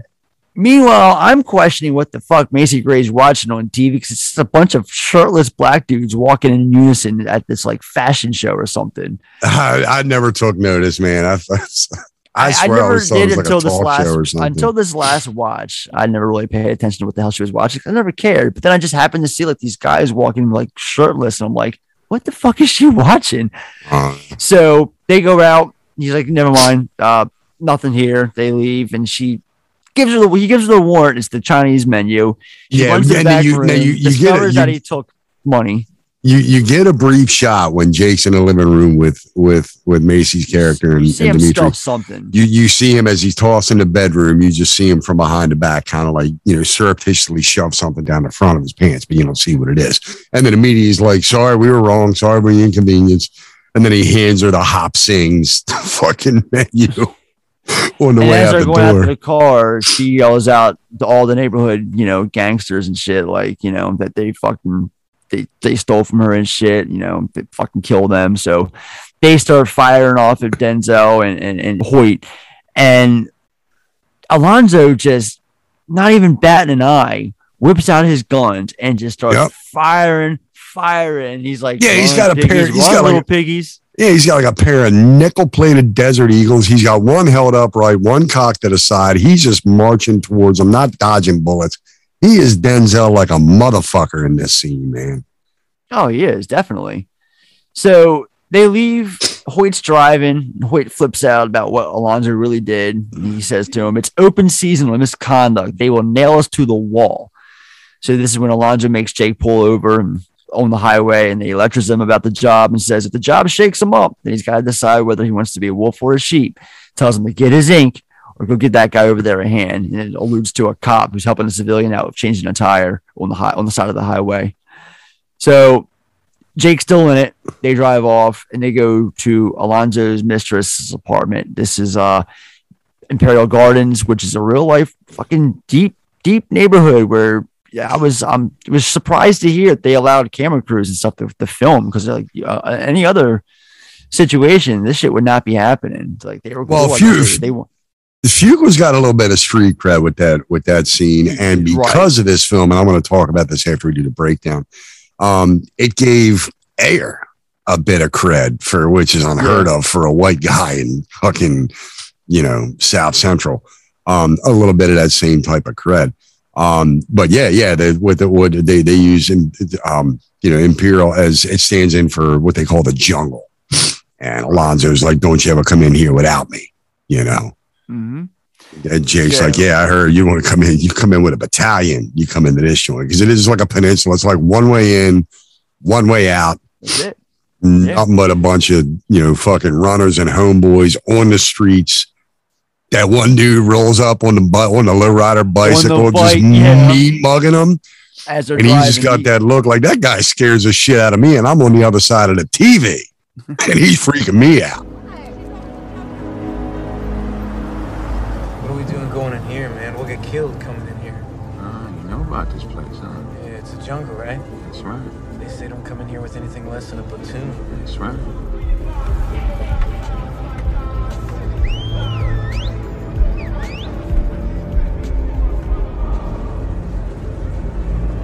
It's heart of it right here.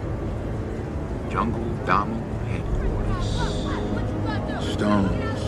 Yeah, a lot of murder investigations lead right here. One way in, one way out. Thought we were gonna get something to eat. Hey, don't ever come up here without me, you hear me? I'm serious, for your safety. we see the backside of Terry Crews, who's uh, flipping pigeons by clapping. Uh, that's to alert the neighborhood of uh, Alonzo's presence.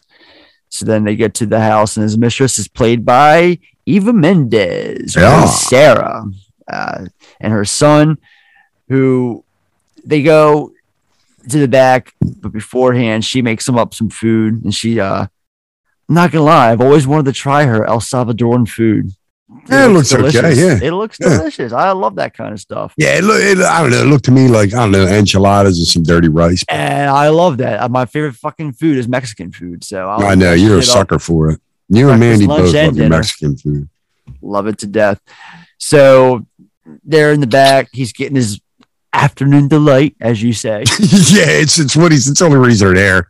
So Alonzo can get his afternoon delight with his old lady. You know, and a couple hours have passed. We don't really know how much time exactly, but we um we see Alonzo wake Jake up, who's taking a nap on the couch with uh his son.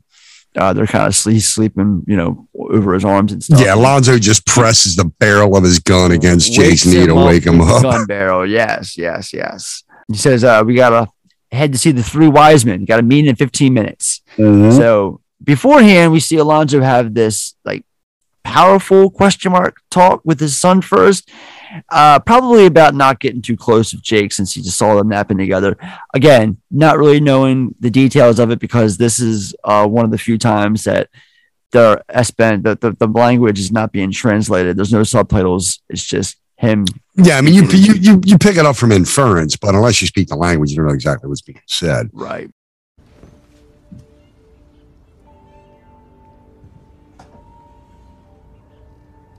¿Cómo está, amigo? ¿Te paras bien? Sí. Sí.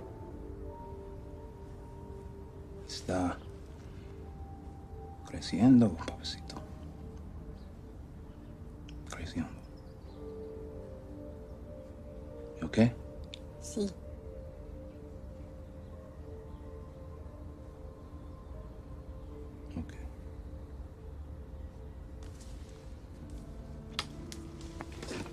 And then we get the three wise men scene at the uh at the steakhouse. Jake has to clean his eyes first with Visine before they go in. Right.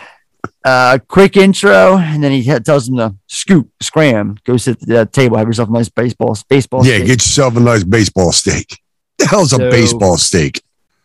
I've heard the term before. It's it's a large steak. It's just like a big, like T-bone or sirloin or something. It's a large, expensive. That's why I steak. that's I imagined it. Yeah, I imagine it'd be like a twenty-three dollar fucking hunk of meat. So we have the three wise men here: Raymond Barry, Tom Berenger, and Harris Yulin. Yeah. Berenger, uh, Raymond Barry is the first to speak. He's Captain Lou Jacobs. He says he don't talk. He's like, I don't know why you're here, Alonzo. I don't talk to ghosts. And he said, he's like, I'm not dead yet. Fuck you. And uh, this is when Berenger speaks up. He's, he wants to know. He said, I heard you had an expensive trip here to in, in Yeah, Vegas. your exp- yeah, your expensive weekend in Vegas. So let's clarify to who these three where these three roles are. So Raymond Barry is the captain who's basically like your literal liaison between the department, internal affairs, and God forbid the feds. And then um Berenger's character, Gursky, he is basically he works in the DA's office and he's the guy who if if you pull the trigger on a job, he's the guy who's you you, you got to talk to. He's going to cover your ass or cut your balls off and roll dice with him.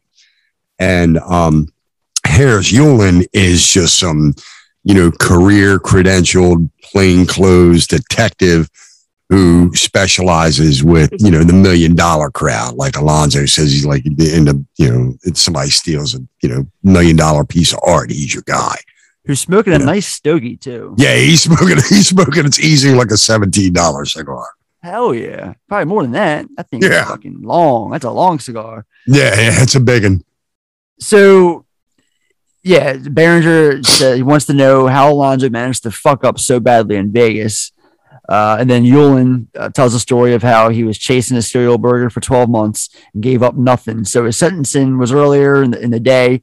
So we got a hold of some chunky Jif peanut butter and smeared it all over his ass crack so that when he uh, faced the judge, he was putting his hand out back there and pulling it out and licking his fucking fingers clean of the stuff. So the judge says that he's a, emotionally unstable and gives him six months of psychiatric evaluation.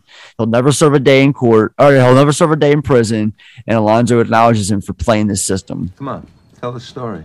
Oh, you think it's so funny? You tell. No, no. It's your story. You tell it. all right, all right, all right. This is serial burglar. And, chasing him for 12 months. A real slickster. Gave up nothing. Captain's riding my ass the entire time. Sentencing was today. Judge is female. That's right. Landers. Yeah, I know Landers. She's a sharp lady. no?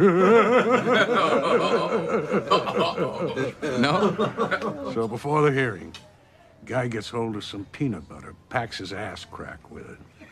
And he's standing tall before the bench, and he's waiting to give a statement. So he shoves his hand down his pants, comes out with a gob of extra chunky Jif. Bailiffs won't come near him. now, he's, now he's looking the judge right in the eyes. Licks his fingers clean. Oh, shit. So the judge says, uh, oh, this poor man's insane. He can't go to prison. Orders him to psychiatric. She fell for it. Yeah, that's because he's so fucking smart. Yeah. The time she found out it was sandwich spread, the order was signed, the guy's been transferred.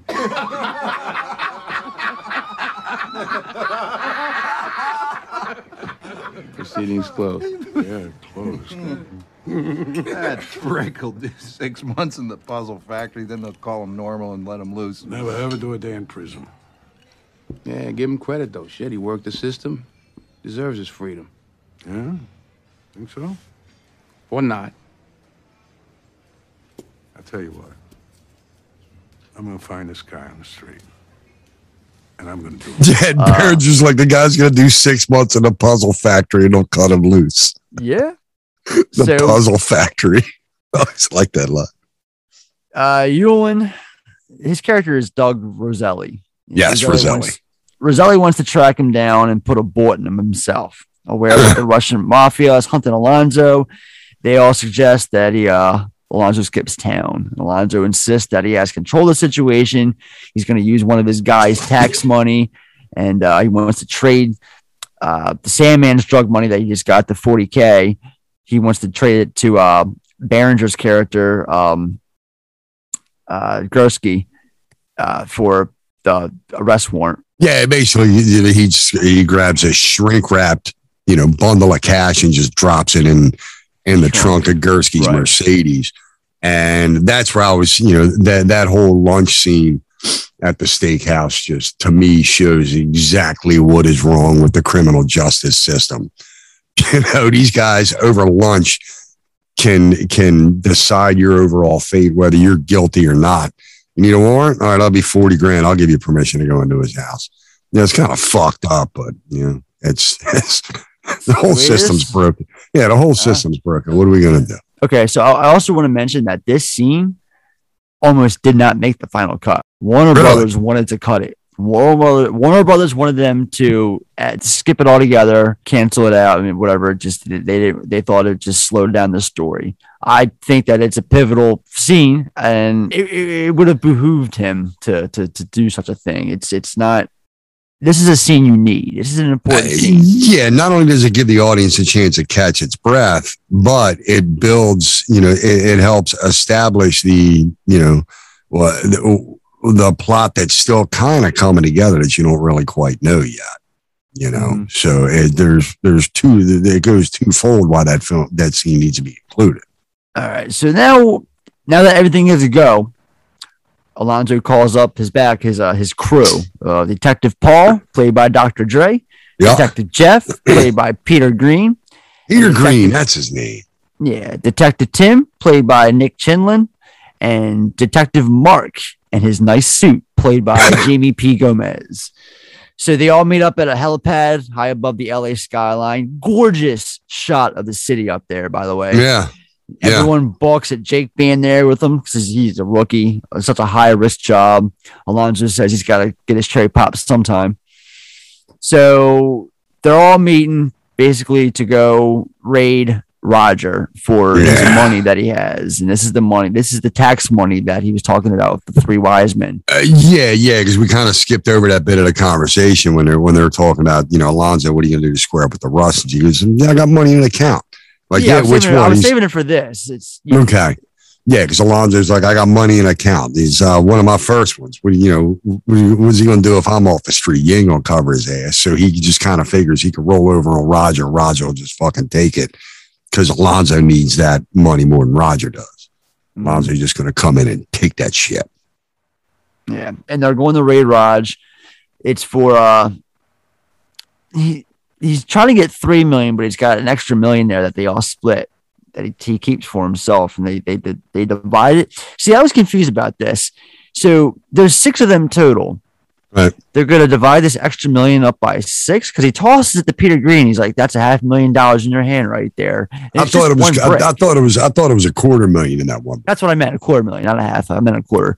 He tosses in the brick and he's like, you know, "It- it- that's a quarter million dollars in your hand. It's just one brick, and there's like a hundred bricks in this thing. And I'm I'm confused about the the way you know the the, the money and the sums. It, it does it doesn't add up, and I'm, maybe I'm missing something.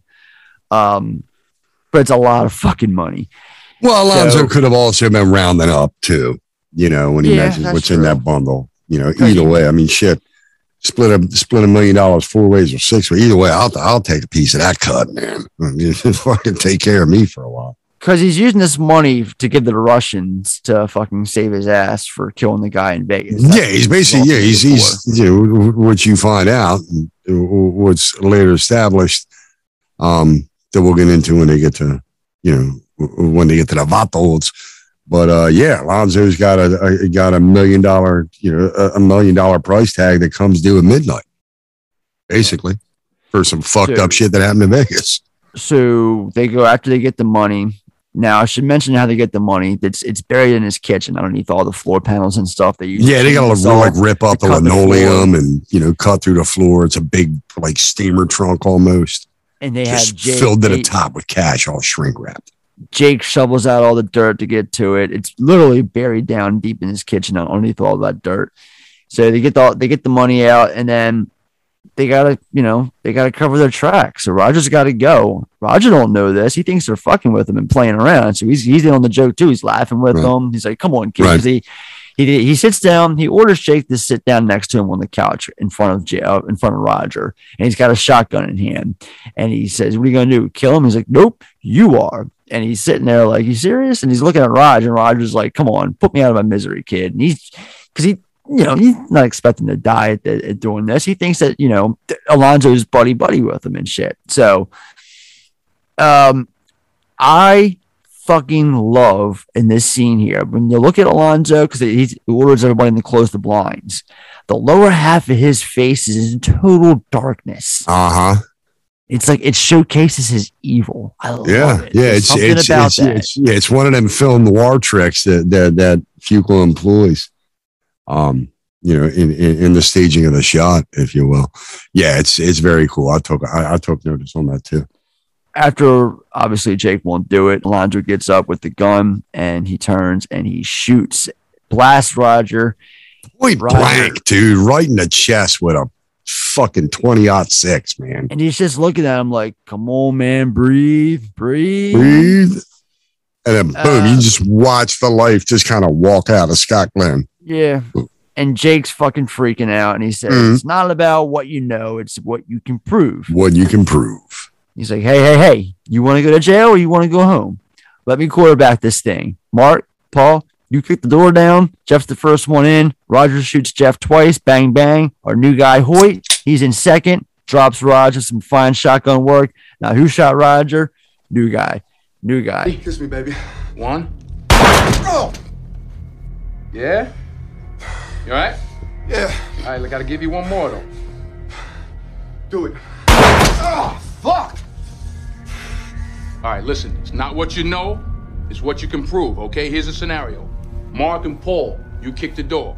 Jeff's the first one through. Roger opens fire, hits Jeff twice, right? Fuck. Yeah. What's the matter? One go through? Shit! Yeah, man, you shot him. You fucking shot me, man! All right, all right. You'll get a medal. Don't worry about it. Get me an ambulance. Hey, hey, hey, hey. You want to go to jail? You want to go home? All right, here's the scenario. All right, let me quarterback this thing. Mark, Paul, you kick the door in. Jeff's the first one through. Roger opens fire, bang, bang, hits Jeff twice. Our new guy, Hoyt, he's in second, drops Roger with some fine shotgun work. Who shot Roger? New guy came in spraying. Paul. Boot shot him. What'd you guys see? Hoyt blasted him. Yeah, fuck Hoyt, okay? Ambulance time. Done. Paul, call him up. 1149. They're all saying new guy shot Roger, even though new guy's like, um. So Hoyt, not uh, that's Hoyt. So Alonzo basically threatens him with with the gun himself. Like you know, uh, he he starts saying, you know, tragic incident happened today. Yeah, hold on, hold on. Here's I got I got I got a bit. Okay, Yeah, so right. so yeah, like he's like like he's trying to go over like like pl- he's playing pros and cons with Jake, like trying to get Says he's gonna get a Medal of Honor. Right, so you're gonna get a medal of honor for this. And Jake's still trying, he's wrestling with the morality of it. And you know, you can see Jake's not willing to budge and start playing dirty like the rest of his crew. And there's like a there's a beat of silence, and you're focused on fucking Alonzo. You know, like and and he just making eye contact with Jake, and he just looks him in the eye and he goes, a Los Angeles Police Department narcotics agent was killed today serving a high risk warrant in Echo Park. He is survived by his wife and infant child. Just fucking look him dead in the eye and he's reading off the fucking news report that's about to be written about the dude because him and his boys gonna off him, you know, and it's just such a hardcore moment when like he just takes that shift. He's trying to sell him, knows he can't sell him, and then he just looks him dead in the eye. And without telling him he's going to kill him, he tells him in an even creepier way that he's going to kill him. You know what I mean? And Yeah, that and, then- and that line of dialogue comes back later on. But then he, he suddenly turns the tables and out of nowhere drops Alonzo with the gun, saying that that's the second time he's pointing the gun at him and there won't be a Won't third. be a third. Yep. so then we got ourselves a little Mexican standoff going on here. You know, Uh-huh. everyone pointing guns at everybody else. Yep. And he eventually, Alonzo eventually talks himself out of the situation by assuring Jake that he'll give him a career as a detective in 18 months if he sticks with him. It's revealed that he's been planning all this all week. Start with the drugs he made him smoke in the beginning. He uses that to his own advantage. It's Well, it's- shit for sure. Did you did you happen to notice? So after this this all breaks down, and you know, then the next scene is is Jake and Alonzo back at the uh, at the office, if you will, outside, you know, the Monte Carlo. Um, Jake's still kind of struggling with everything, standing in front of the car, and Alonzo's on his phone. Do you hear what Alonzo says as he's sitting in the driver's seat as he ends that call right before Jake gets in and they have this conversation? Did you hear what Alonzo says on the phone? Refresh my memory. I don't remember. Um, he he actually he actually says, uh, make sure the bathtub's clean, homie. Ah. Yeah. Foreshadowing. Yep, yep, yep. I just picked that up. But yeah, he's on the call. He's on that fucking call with Smiley. He is Yeah. setting like Alonzo's had this shit in, you know, planned out, you know, since he got back from Vegas. And Jake is just a, has been nothing but a pawn in his fucking game the whole time. But yeah, he's yeah. The last thing he says on that phone right before him and Jake had that conversation in the front seat about you give me, you know, you give me 18 months, I'll give you a career. Last thing he says is make sure that bathroom, uh, make sure that bathtub's clean, homie. Yeah, you So never caught that this- before. No, I haven't. Yeah, So that's bef- pretty cool. bef- before the scene ends, we see uh, Jake punch Paul, which is uh, Dr. Dre, right in the face. I'm gonna kill you, motherfucker. So Jake accuses Alonzo uh, of killing his own friend, but Alonzo tells him that he wasn't a friend; that is part of the game. what? Because he knew my first name.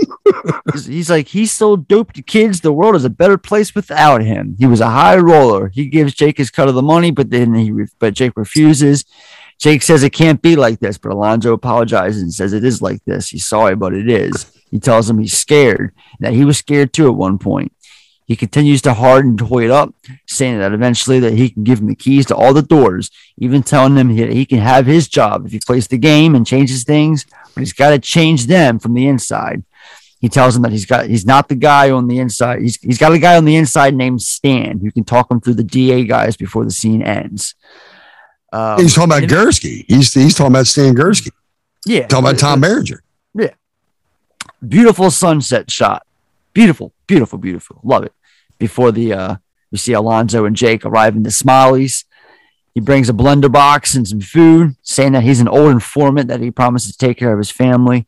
Turns out that box was cash inside that he's using to pay uh Smiley and his crew to take care of Hoyt, unbeknownst to Hoyt. So Jake goes, they're all they're all inside in the kitchen. Well, hold on, hold on. Alonzo- let's let's do a little roll call, man. You got the the legendary Cliff Curtis playing Smiley. Hold up. I'm getting there. Hang on. Oh, okay, So- okay, okay. they're at, the we're in the kitchen and Alonzo says he's got to go use the head and they're out of there. Um, so while Jake's waiting, we see Cliff Curtis, we see um, Raymond Noel- Cruz, uh, Noel Gugliemi, Gugliemi, Gugliemi, yeah, and we see Raymond Cruz. We're all Raymond Cruz, yeah. Smi- yeah, Smiley, Sniper. It's interesting too if you if you look up if you look up Gugliemi's CV. Like I hate to say it, I mean obviously the guy's been getting work, but he he has played a character named Hector. Hector. Fucking like My notes here, like, I- I was like, like say, fucking forty percent of his career he's, he's- played Hector. I, I said in my notes here, he's playing someone not named Hector for a change. His name in the film is Moreno. Right. Um, I'm glad you picked up on that. Yeah, I always have. I've, I've Yeah, the noticed that guy's my- always playing I'm, a I'm a big, I'm a big Fast and Furious fan. That's his character's name in that movie too. Is, is he in that and he plays Hector in the Fast and the Furious franchise? Hector. Yeah. Yep. um. So you can actually, while they're uh, Jake eventually sits down to play cards with them because he's because Sniper says he's dry, he's taking a shit. Come on, sit down, taking a shit. It's gonna be a little while. So when he goes to sit down and takes and he's dealt his hand, you can hear Alonzo Yeah, you- pulling out. Yeah, you hear the Monte Carlo take off. Jake doesn't put it together, but you hear. And that's when uh, Jake's talking to Moreno, and then we see Smiley uh, get a text right after that, and that's that's you know indicating that he's gone. It's revealed here why the Russians are after Alonzo and how they're on to him for a million. Yeah, basically what happened is is Alonzo was was in Vegas and and you know he had had you know they were at a probably a casino or whatever and he gets into a you know a verbal argument with some guy and beats his ass to death before realizing the guy's made in the Russian mob and now there's a million dollar price tag on Alonzo's head. He's got till midnight to deliver. Exactly, and right now he has that money, so he's good. Yeah. Um. So they take he he knows Jake realizes what's up, and um, Hector and not Hector. Moreno says, you know, if you're asking me, Holmes, I think Alonzo played you for a fool. Yeah, because So- they got his gun off of him, you know, and he's like, and they they, they kind of took the rounds out of his gun and shit. There's like totally fucking with him, man. And There's they- like there's such tension in this scene, man. And Smiley tells him, look, look, look out the window. Car's not there anymore. That's why I never shake his hand, Holmes. He don't respect nada. You know what the money's for? Alonzo, he's a hothead. Last week in Vegas, some Russian starts talking shit. Alonzo, he just snapped. Beat his ass to death. Well, turns out that Russian, he's a somebody. Now, Alonzo, he's into the Russians for a million. How do you know that? Sir, they gave Alonzo till tonight to pay up. But his name's still on the list, huh? Nobody thought he could get cash that big.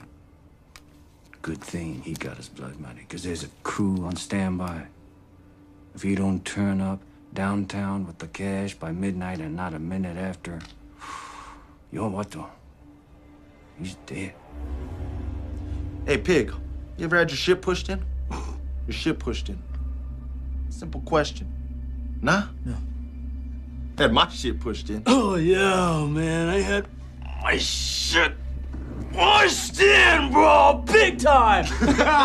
Realizing he's in a pinch, he He punches Smiley and goes to dart out, but he's just he gets a bottle broken over his head by uh, Yep. Moreno.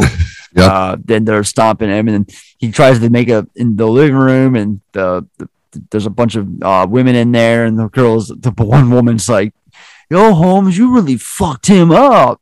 So they drag him into the bathroom. I fucking love this lingering close up shot on Ethan Hawke as he's being dragged into the bathroom. Yeah. You get a like, Drug down the hall. it's like this close up shot on him from the floor as he's being dragged and he's just like screaming. It's a great shot. Um, and before they and he puts him in the tub, they you know put the curtain around. Even though Moreno wants to see it himself, he, he keeps on opening it back up. He goes to take money out of his pocket, and he finds the wallet of the girl that he rescued earlier in the alleyway. This is where this plays a part into the story because this girl turns out to be Smiley's little cousin. So he doesn't believe he thinks it's bullshit and that he actually attacked her himself. So he goes, he's like, you know, I want to, you know, gonna get this all figured out real quick. And he sits down and he whips out his cell phone and calls her up. And she eventually admits to ditching school and being attacked by these two guys in an alley until this white boy cop saved her. And uh, yeah, he said that he, you know, motherfucker was telling the truth. So, and then he apologizes, said it's only business. He hopes he knows that, and um, gives him a towel. He's like, "Here, put use this for your head. You get blood all over my floor."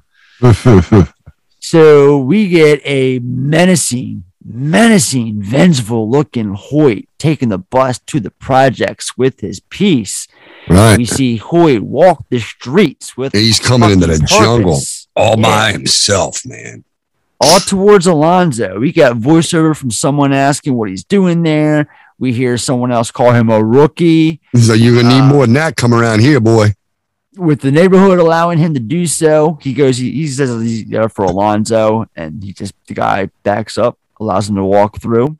Yeah, basically that's that's like Alonzo. uh, I think Terry Crews delivers his one line of dialogue in this scene. And the guy who lets him go by refers to him as a rookie. And that, that, that- he's the guy at the gate. And that's four times now.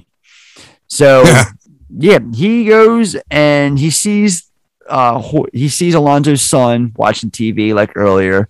So he takes some pebbles, throws it out the window to get his attention, and he, you know, asks if his dad's in the bedroom. He says that he is, and he asks him to let him inside. So he comes in, acting quietly. He goes to the back room, opens the door, freeze. We got fuck ass naked Eva Mendes on the fucking bed.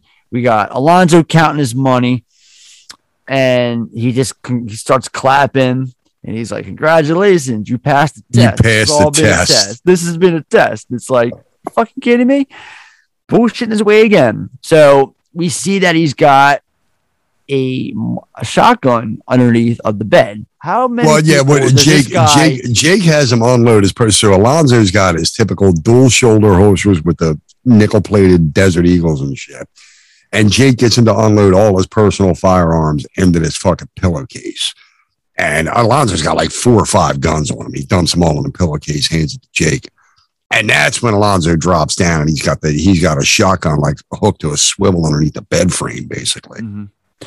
Yeah, it's like how many people do you come across in your house where you have to use this? You know Well, I mean? look where he lives, look who he is, and look what he does. That's a pretty smart move, if you ask me. So, gunfight uh, ends up turning into a chase after he escapes through the window. He chases after Alonzo up to the roof. They get into a fight. The fight goes to the streets. And all everyone around the neighborhood comes and, and watches. Um, and this is when he offers, you know, money. If anybody out there wants to, you know, put a bullet in him, he's going to pay. Yeah, well, it's, and and this I made note here too. This is like this is is where you realize, or if you didn't already, it's kind of smacks you over the head with it. Alonzo is literally a power hungry tyrant, and everybody in his fiefdom fears him, but they can't wait for him to fall at somebody else's hands, and it's now happening at their feet. You Yeah, know, it's right in front of like the whole the whole hood is crowded around you know this showdown this fight between you know hoyt and and harris you know and yeah alonzo off you know he's kind of like beat the shit crawling on the ground he offers you know He's couple- defeated. Right. He he's defeated, and then he offers money to someone to put a bullet in Jake, but no one wants to do it. So that's Yeah, it's that bone- monologue. Yeah, Bones like you put your own work in around here, homie. yes, and this is where And we get that's that memorable dialogue. Yeah, and he's like, player to player, pimp to pimp. And he's like still trying to say that he's got blood running down his face. He's been, you know, kind of beat to shit, stumbling to get to his feet. You know? So yeah, Jake takes the cash, and he intends to submit it as criminal evidence against Alonzo. And yeah, the the, the neighborhood gang they with that they allow Jake to leave.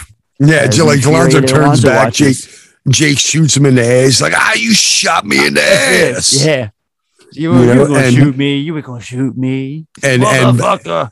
Yep. And then Bone Bone just looks at him. He's going, Jake, you good. We got we got your back. And then I'm gonna get that money. I don't believe you got it in you, Jake. I'm gonna go get it right now. Oh! Get!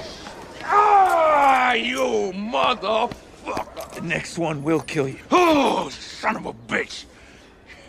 You shot me in the ass. Okay, wait, wait, wait, wait, wait, wait. Okay, okay, okay. All right, look. Well, Jake, I need the money.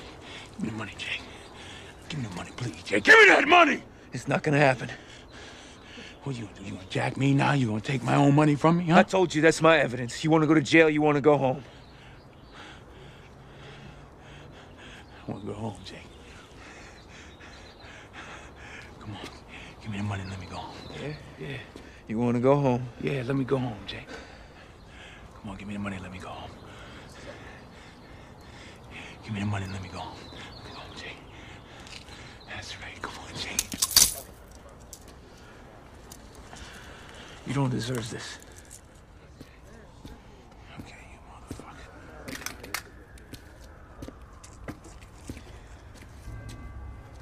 Jake, go ahead and bounce on me.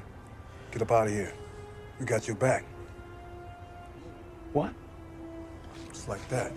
Oh, no, you didn't. Wait a minute. No, you did. Hey, hey, Jake! Hey! Jake! Jake! Jake! Come back here! Jake!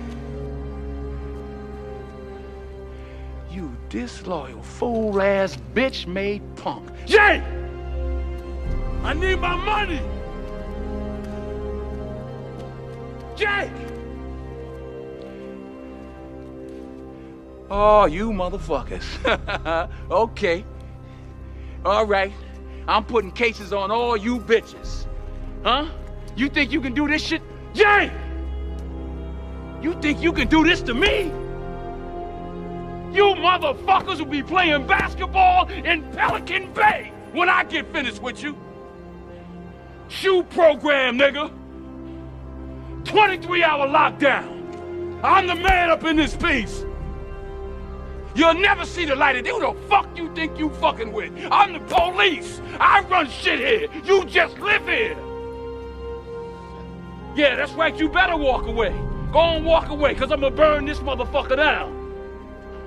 King Kong ain't got shit on me. Now Jake has fucking clout in the jungle for a skinny white boy. That guy just Yeah, he does. fucking worth in one evening. He can now roll up down there. you know? So Alonzo is now fleeing for his life. Yeah, it's wait, he delivers that great line. It's like I'm putting cases on all you bitches. Y'all be playing basketball in Pelican Bay. King Kong ain't got shit on me. So he gets uh, he gets ambushed.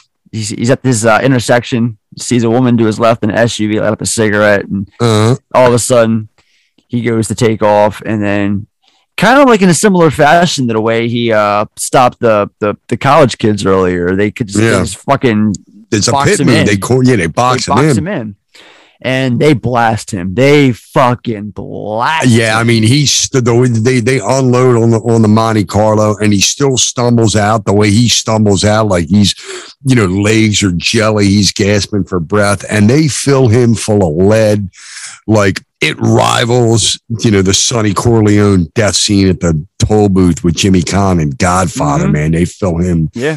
full of so much lead. Now, interesting little tidbit. I read this while watching the movie, and, and you know he goes uncredited, and even he's on screen, he's got a mask. So you know, David Ayer plays one of those hitmen. Yeah, I read that somewhere. Okay, yeah, Um, yeah. I don't I know which him out, one he is. No, yeah, they all got like ski masks on. But yeah, yeah, writer David Ayer is one of the is one of the Russian hitmen pulling the trigger on on Alonzo at that underpass. Nice.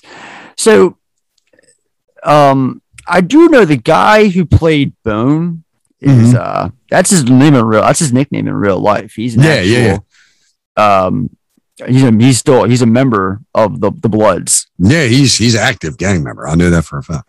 hmm So he uh, was in some other films too. He was Uh-huh. also in Street Kings, which I had uh, actually didn't do my honorable mentions before for the top five. But yeah, Street. He was in Street Kings, another film that I'm a big fan of. Brooklyn's Finest, End of Watch, and he was also in Bright, the last that David Ayer film with uh, Will Will Smith.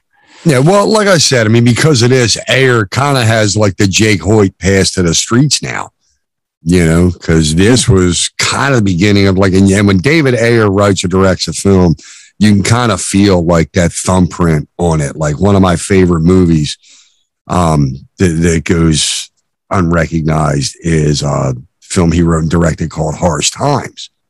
Yeah, I own that movie. Good Yeah, film. so do I. Solid So do. I. It's a great film. Christian Bale. Um, yeah, Christian Bale. yeah. Um, but again, it's got that David Ayer feel with the sweaty, gritty, you know, crime ridden streets of East LA. Mhm. So yeah, uh, film ends of Jake going home as reports uh, are, are heard And, of and this is and this is where it mirrors like you hear like as Jake's getting out of his car walking into the house, you hear that you hear the radio the the news report come over the radio. A Los Angeles Police Department narcotics agent was killed today serving a high risk warrant near the uh, Los Angeles International Airport. He is survived by four children. It's the exact same line. A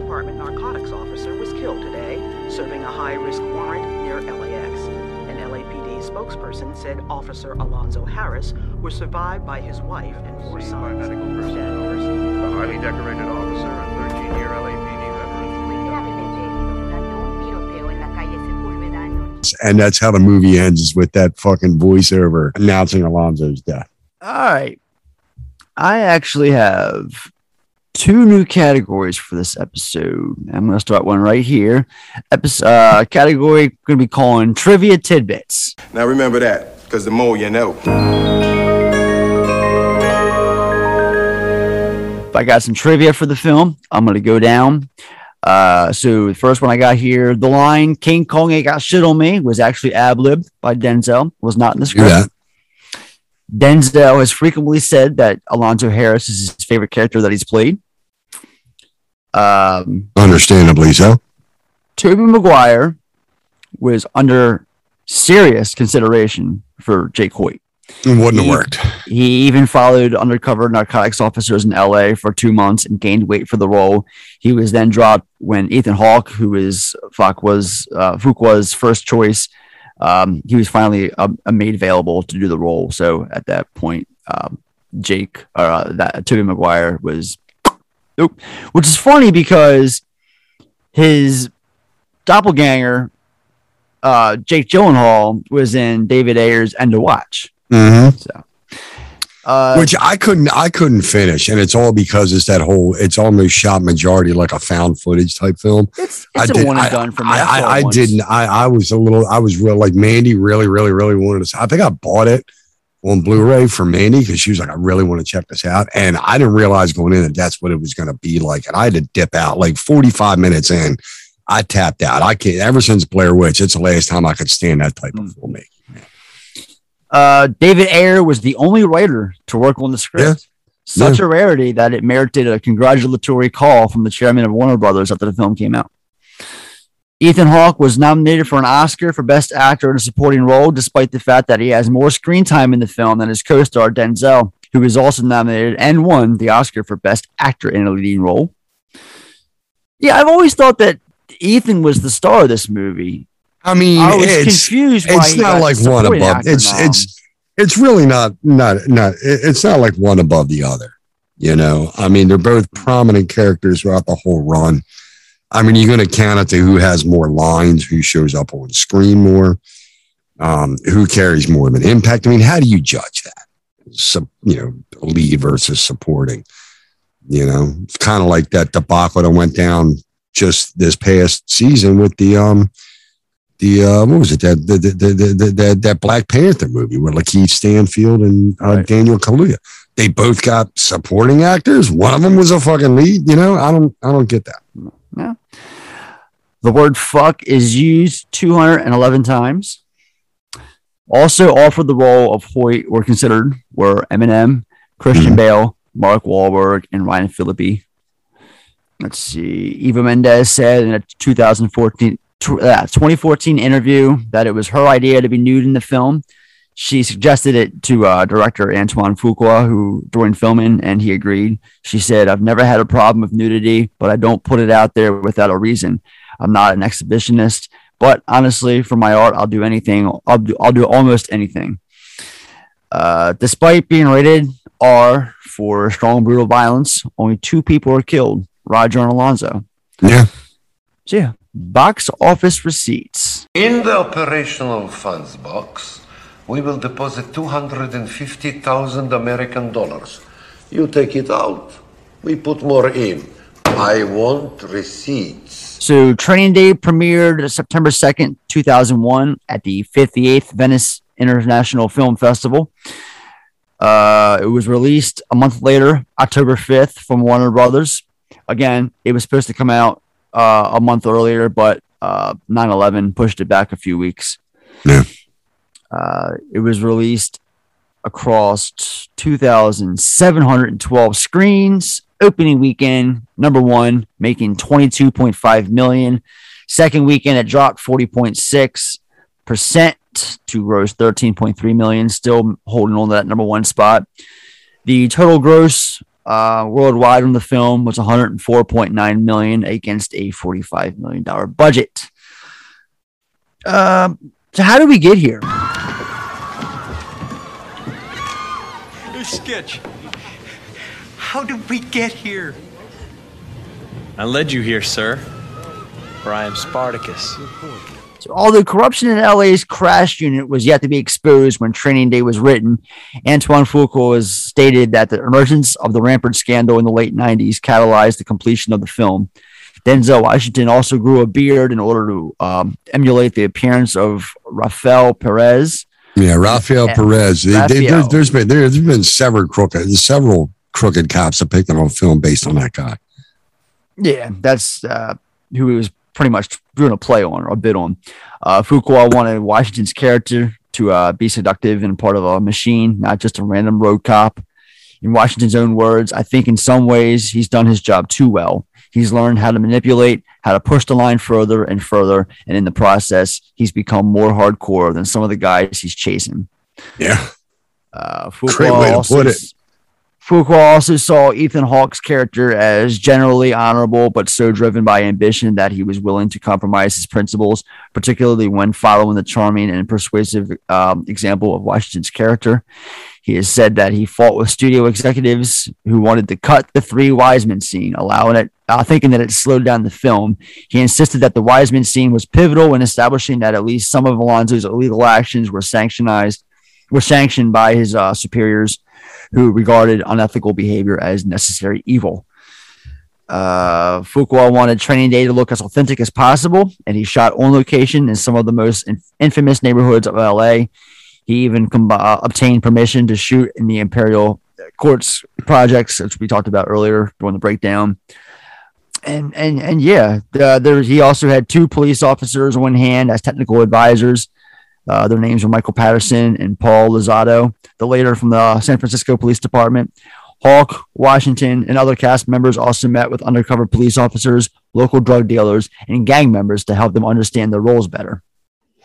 Like, how does that go? You're a drug dealer, like getting to meet Denzel. Like, I mean, Yeah, uh, essentially. it's like it'd be just kind of a cool little stat to throw in your hat. If you're, you know, you're, you're the local kingpin, skinny pimp. Like, yeah, I got lunch with Denzel today. You know, that's just, I don't know. It's, I would curious. I like to be a fly on that wall. Denzel sitting down with what could be a known felon. You know, Yeah. just get get together for lunch at the fucking Brown Derby. How does that work? All right. Another new category for this episode is going to be called Music from the Motion Picture. Music from the motion picture. Talk about this soundtrack real quick. Uh, it was released on September 11th, 2001. What a day to be released, huh? Um, it, it had a bunch of singles. Uh, number one uh, from Nelly was the lead single, and then "Put It On Me" from Dr. Dre, Jay Z. No, I'm sorry, not Jay Z. Dr. Dr. Dre. I take it you weren't a big listener of the soundtrack at this time, late uh, early aughts. I was strictly into you know rock, punk, metal. No, none of this. This was this was I mean, I was, not I was. I, I was listening to a little West Coast hip hop back then. I mean, it, I was, I was DJing a lot back then, so I didn't, I didn't really have a choice. I mean, I had to work some of that stuff into my sets, but I didn't mind it. I still think Chronic is one of the, you know, greatest albums ever released in the last fifty years. Um, you know, so yeah, I mean, I, I, I, I didn't, I didn't buy the soundtrack, go out of my way to it, but I mean, I, I recognized, appreciated, and and and you know, enjoyed the, you know, the songs. Like I said, I mean, it's pretty banging soundtrack. Yeah, I mean, we got P Diddy. We got Mm-hmm. there's even uh because he uses uh David Bowie sample for uh, American Dream on there, so David Bowie got a credit. Cypress Hill's on here. We even hear um rock rap superstar in the scene where they go up Smiley's porch. Uh, Gang Starr. I've seen Gang Starr live before. Uh, Roscoe is on Oh, the soundtrack. We also got, like I mentioned, The LOX, Seymour, Trick Daddy, Nelly, Dr. Dre, DJ Quik, uh, Xzibit, MOP, and then the soundtrack opens up with the Keep Your Eyes Open dialogue from the film. Now, you know, no, no, I'm, I'm glad you, I'm glad you added this because that actually brings me back to something I wanted to discuss.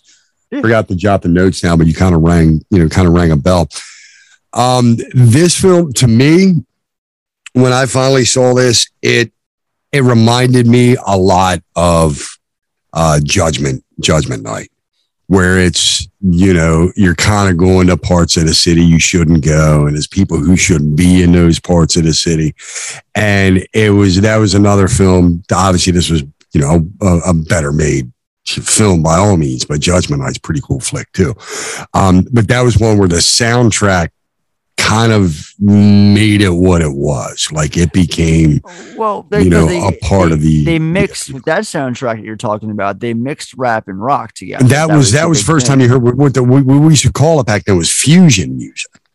Like I remember buying the sound. I bought the soundtrack on cassette. I was working at mm-hmm. Pizza Hut, one of my first jobs. I bought the Judgment Night soundtrack on cassette just because of the, you know, the artists involved. And then like the following weekend, me and my buddy went to see it at Golden Ring.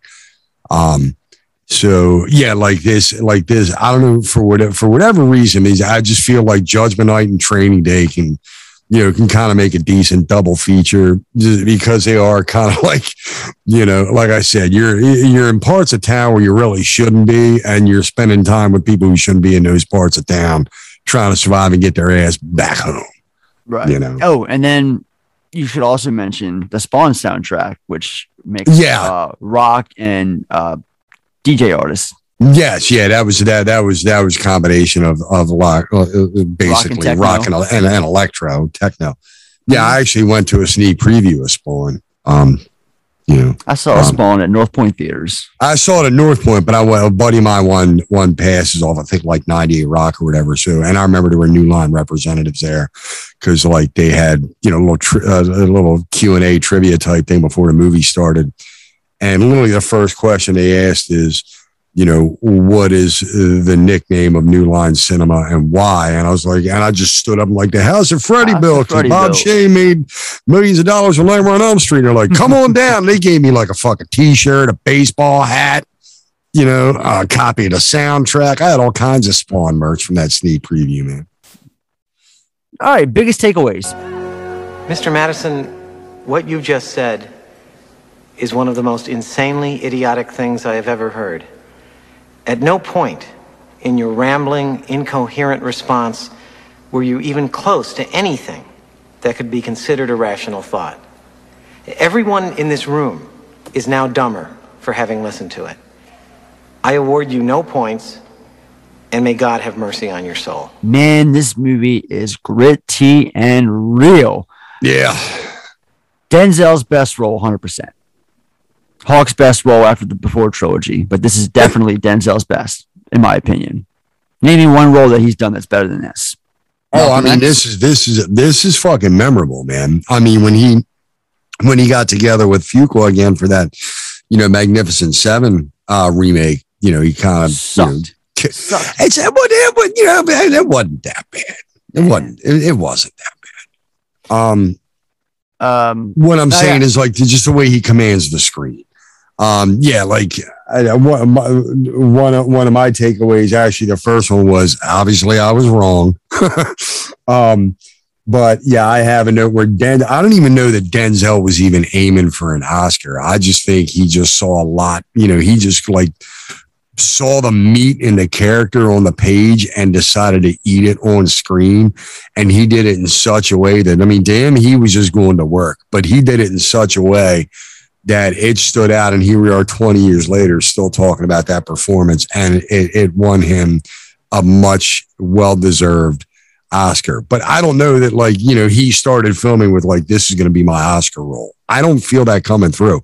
I think he's just like there for the material with with Ayer and Fuqua and the rest the rest of the cast and crew, and he just gave it his all because he believed in it so much. And it like like you were talking about, like the the improvisational moments on the screen. He's still developing characters as the camera's rolling, but he did. I'll be damned if he didn't create a memorable fucking character in Alonzo Harris. Man, ain't nobody gonna forget that guy. No. 20 years down, he's still pretty memorable to me. Yeah, and this and this was uh, like you talked about the um you know, it's it feels true and gritty and real. And this was the beginning of that. That's basically David Ayer. Yeah, and this is the I agree. beginning of, you know, the Ayer science, if you I will. mean, that's why I confused David Ayer for Antoine Fuqua at the beginning of the podcast because I forgot that Ayer didn't direct this; he actually just wrote it. So, yeah. uh, yeah, and the last- guy's my- just he's a white boy who's got his finger on the pulse of the streets of LA, man. And he's um, he's allowed places where, you know, people like you and I aren't going to be able to walk into, you know, Olympic height. You know what I mean? But David Ayer gets a pass.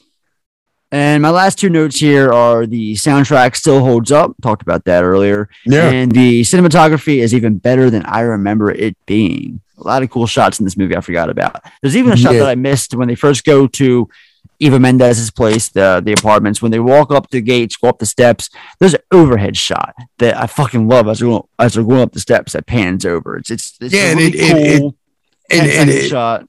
And, and it, it helps it, it it almost depicts that courtyard like a prison courtyard you know what i mean you kind of Right. feel like they're trapped in there one way in one way out they got their little makeshift gym in the main courtyard with just like a cheap little workout bench and shit but you know obviously it, it, you can feel that majority of your residents have been institutionalized if you will Yeah. How about you? What are your biggest takeaways? That's what I was just saying, man. Like, and number one, I was wrong. Um, my first, you know, hoo ha when I first saw that trailer, like, fuck this movie, it's gonna shit the bed. Boy, did I have to eat my goddamn words. I had a big old shit sandwich to eat that summer, kids. Um, but yeah, it was it's Denzel just like firing on all cylinders, and I and I just don't I I don't even feel like he was aiming for it.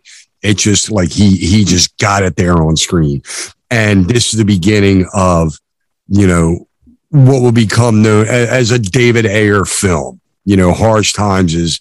It, it, I always keep going back to that, and it's that's that's a good companion to this one, you know, because there's you know similar actors and just settings and whatnot. But it's again, it's it's that gritty side of LA that that you don't get to see. But David Ayers is got has gotten carte blanche to paint the picture for you from both the streets and the studios. A mulligan moment. If you had to do it all over again, would you make the same choices? 86, Dr. Dre. from the film. He's not a good actor. He's not. yeah, a good no, actor no, at I, I all. think I, I think I'm gonna I, I'm gonna agree with you. That's gonna be mine too. I mean, when after seeing Snoop, you know, in the in the wheelchair, and we had we we know Snoop like, you know, is an Snoop's actor. good in this. Yeah, I yeah, like yeah. him in He this. does. I mean, he's but he's you know he's kind of playing what he knows, but still, Right. Um, Dre though. you know, it that's wasn't. It wasn't big part. right. him. It was. It was. It was a bit of a stunt cast, in my opinion, Oh, yeah. because you know, obviously, you heard him on the soundtrack. Boom, then there's Snoop on the street, and then boom, then there's Dre on the rooftop. So that I, I agree with you, man. Yeah, D- Dre's got no business being in front of the camera. I can't think of any other time he was outside of the movies he did with Snoop Dogg and Eminem. Like, what was it, The Wash? You know that stupid Yeah, bullshit. right. Yeah. You know, forgot about um. Snoop. You know, Snoop can do it. Dre, you can't. Snoop can go both sides. you should stick behind the mixer board and just keep cashing, keep cashing them Steve Jobs checks with, you know, with uh, Beats. yeah, yeah, for for your Beats headphones. You know what I mean? Um, yeah, you don't, you don't, you don't need to be in front of the camera. All right then. Yeah, that's I, I'm I'm I'm fully in agreement with you because ever since the first time I saw it, I'm like, all right, it's cool, he's here, but then he's not, and I'm like, what purpose did that serve other than to just kind of tickle the audience's, Right. you know, fuzzies? You know what I mean? Finger looking good. It's Finger licking good. Uh, my favorite part of this movie is Roger's raid scene. I, I love Scott Glenn. Um, the, the whole interaction that happens after he gets blasted with uh, Right. with um, Hawke and, and the other detectives, which we didn't really talk about Peter Bur- or Peter Greene that much. Peter Greene is like he is such a character actor from the '90s. Um, He was a villain was from The Mask, from Pulp Fiction, Judgment Usual Night, talked Suspects. about. Judgment Night, Usual Suspects. That's right. That's right. He wasn't. Yeah, that's right. I forgot he's in Judgment. Night. Yeah, so there's my there's my little crossover. Under Siege 2, uh, The Rich Man's Wife. Remember that one? And then I remember him in the late 90s. He was the villain. Oh, right before this film, actually, in uh, Blue Streak with Martin Lawrence. He was in that. He's uh, because it was the, the the the Diamond Heist team in the beginning of uh, that film with Martin Lawrence, uh, Peter Greene, and um, Jonathan Haw- and John Hawkes. Oh, Hawkes was in that. Yeah, Hawkes is in Blue Streak. Yeah, Ah, Colin, I saw it once, man. I'm not a big Martin Lawrence fan. I just, I am not I, either, I, but I do I, ain't- like. I Streak. even looked at that new Bad Boys. You had it on your Vudu for a minute. I didn't even bother with it. Oh, it's really good. I love the Really? Bad Boys film. Oh yeah, oh yeah. Definitely. Check it out. Check it out, gang. Bad Boys for life. Good shit. Um. So yeah, that's that's that's my finger looking good moment. I just love the interaction and everything and how it goes. It's it, it's it's a scene where you actually feel the tension.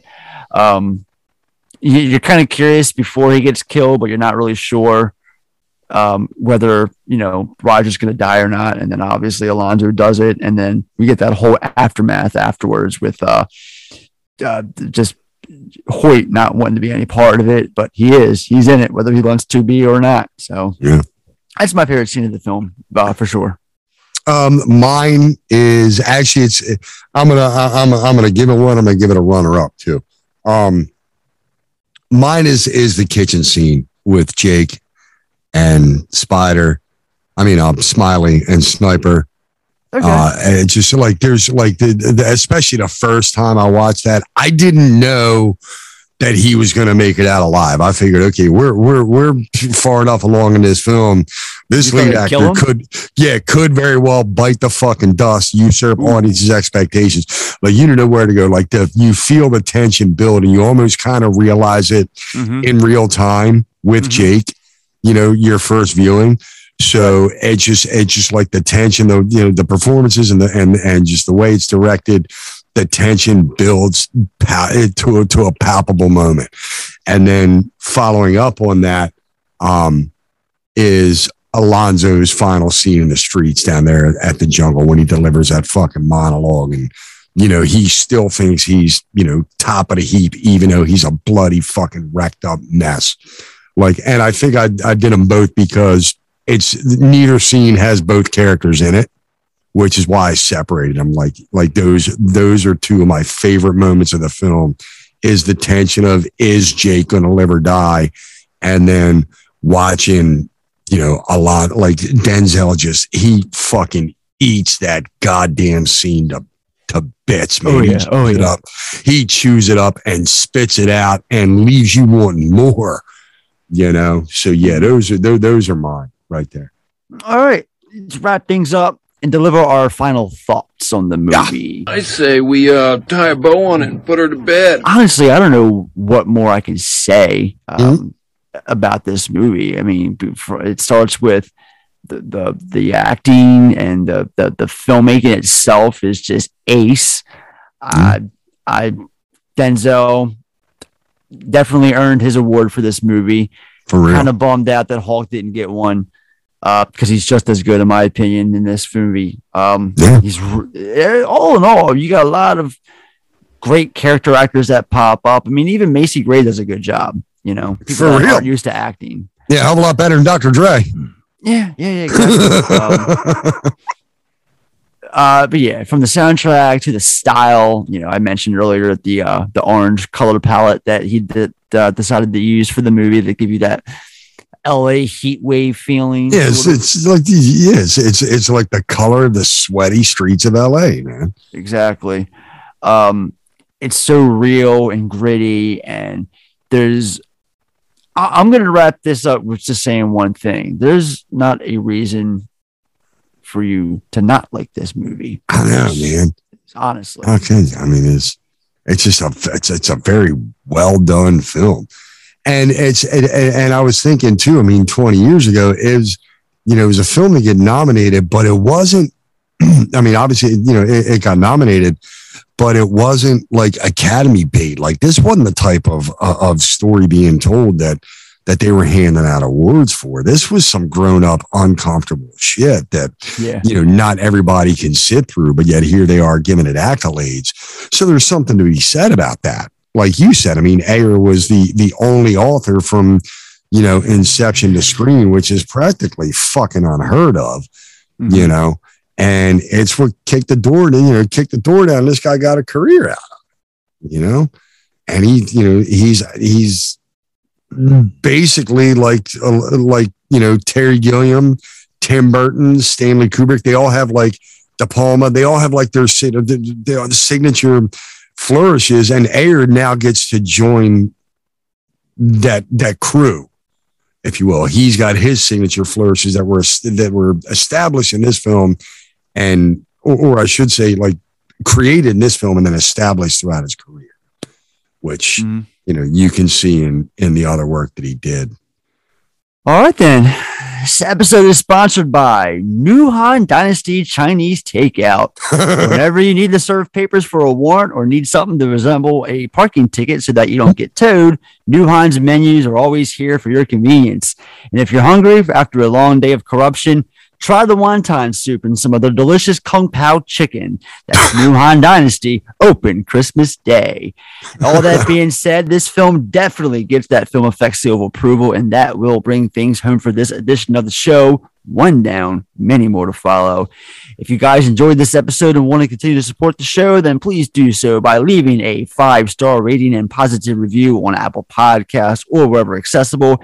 It helps with the algorithm and helps us grow so more and more can enjoy the show. And while you're at it, check out our website at podpage.com where you'll find our ever growing collection of previous episodes and pick up some merch from teepublic.com slash user slash film effect podcast. You'll find shirts, mugs, cases, bags, covers, so much stuff on there. Next up, we got Last Action Hero next week with our boy Justin back for another round of Film Yeah. Effect Madness. This is a it's funny because this is an episode that we've been pushing and pushing since what like last May or so. Like it's been on mm-hmm. the schedule, and then it got bumped for another episode, and then it got bumped again, and finally we're doing it. We didn't get bumped because we don't love it. I mean, I'm not sure where you stand on this. I fucking adore this movie. I can't wait to talk about it with you guys next week. Um, I know Justin's a big fan. This is one that he actually reached out to me and was like, "Hey, let me get in on that Last Action Hero episode." So that's why he's doing it with us. Yeah, and I'm I'm, looking forward to hearing your thoughts on it, sir. So next week that'll be us, Justin, Ed, Sean talking Last Action Hero from 1993, director John McTiernan, starring Arnold Schwarzenegger and a whole variety of different actors. um, Unlike those other movies that star like one dude and everybody else is a bunch of cardboard cutouts. Exactly. Exactly. or that movie that starred with Charlie Hunnam where everybody's nothing but fucking cardboard cutouts. yeah, I think they made Yeah. like eight eight seasons of that show, wasn't it? Like, You know how fucking you know how I feel about that guy, man. Fuck Yeah, that dude. Fuck I that know. dude. No talent I ass clown. So uh yeah, that's all that. And uh yeah. Ain't much Sean. ain't much yeah, ain't much more we can say about this. No, we got it. We got it. So thank you guys for listening. Uh Sean, why don't you do the thing? Take us out of here with your little bit. Alrighty, guys. So until next time, man, I will see y'all again when those theater lights go dim and the opening credits begin to roll. I have been Ed. That has been Sean. It has been fun, but now it is done. Till next week, gang. See ya. Bye, Felicia. Check you later. I hate you.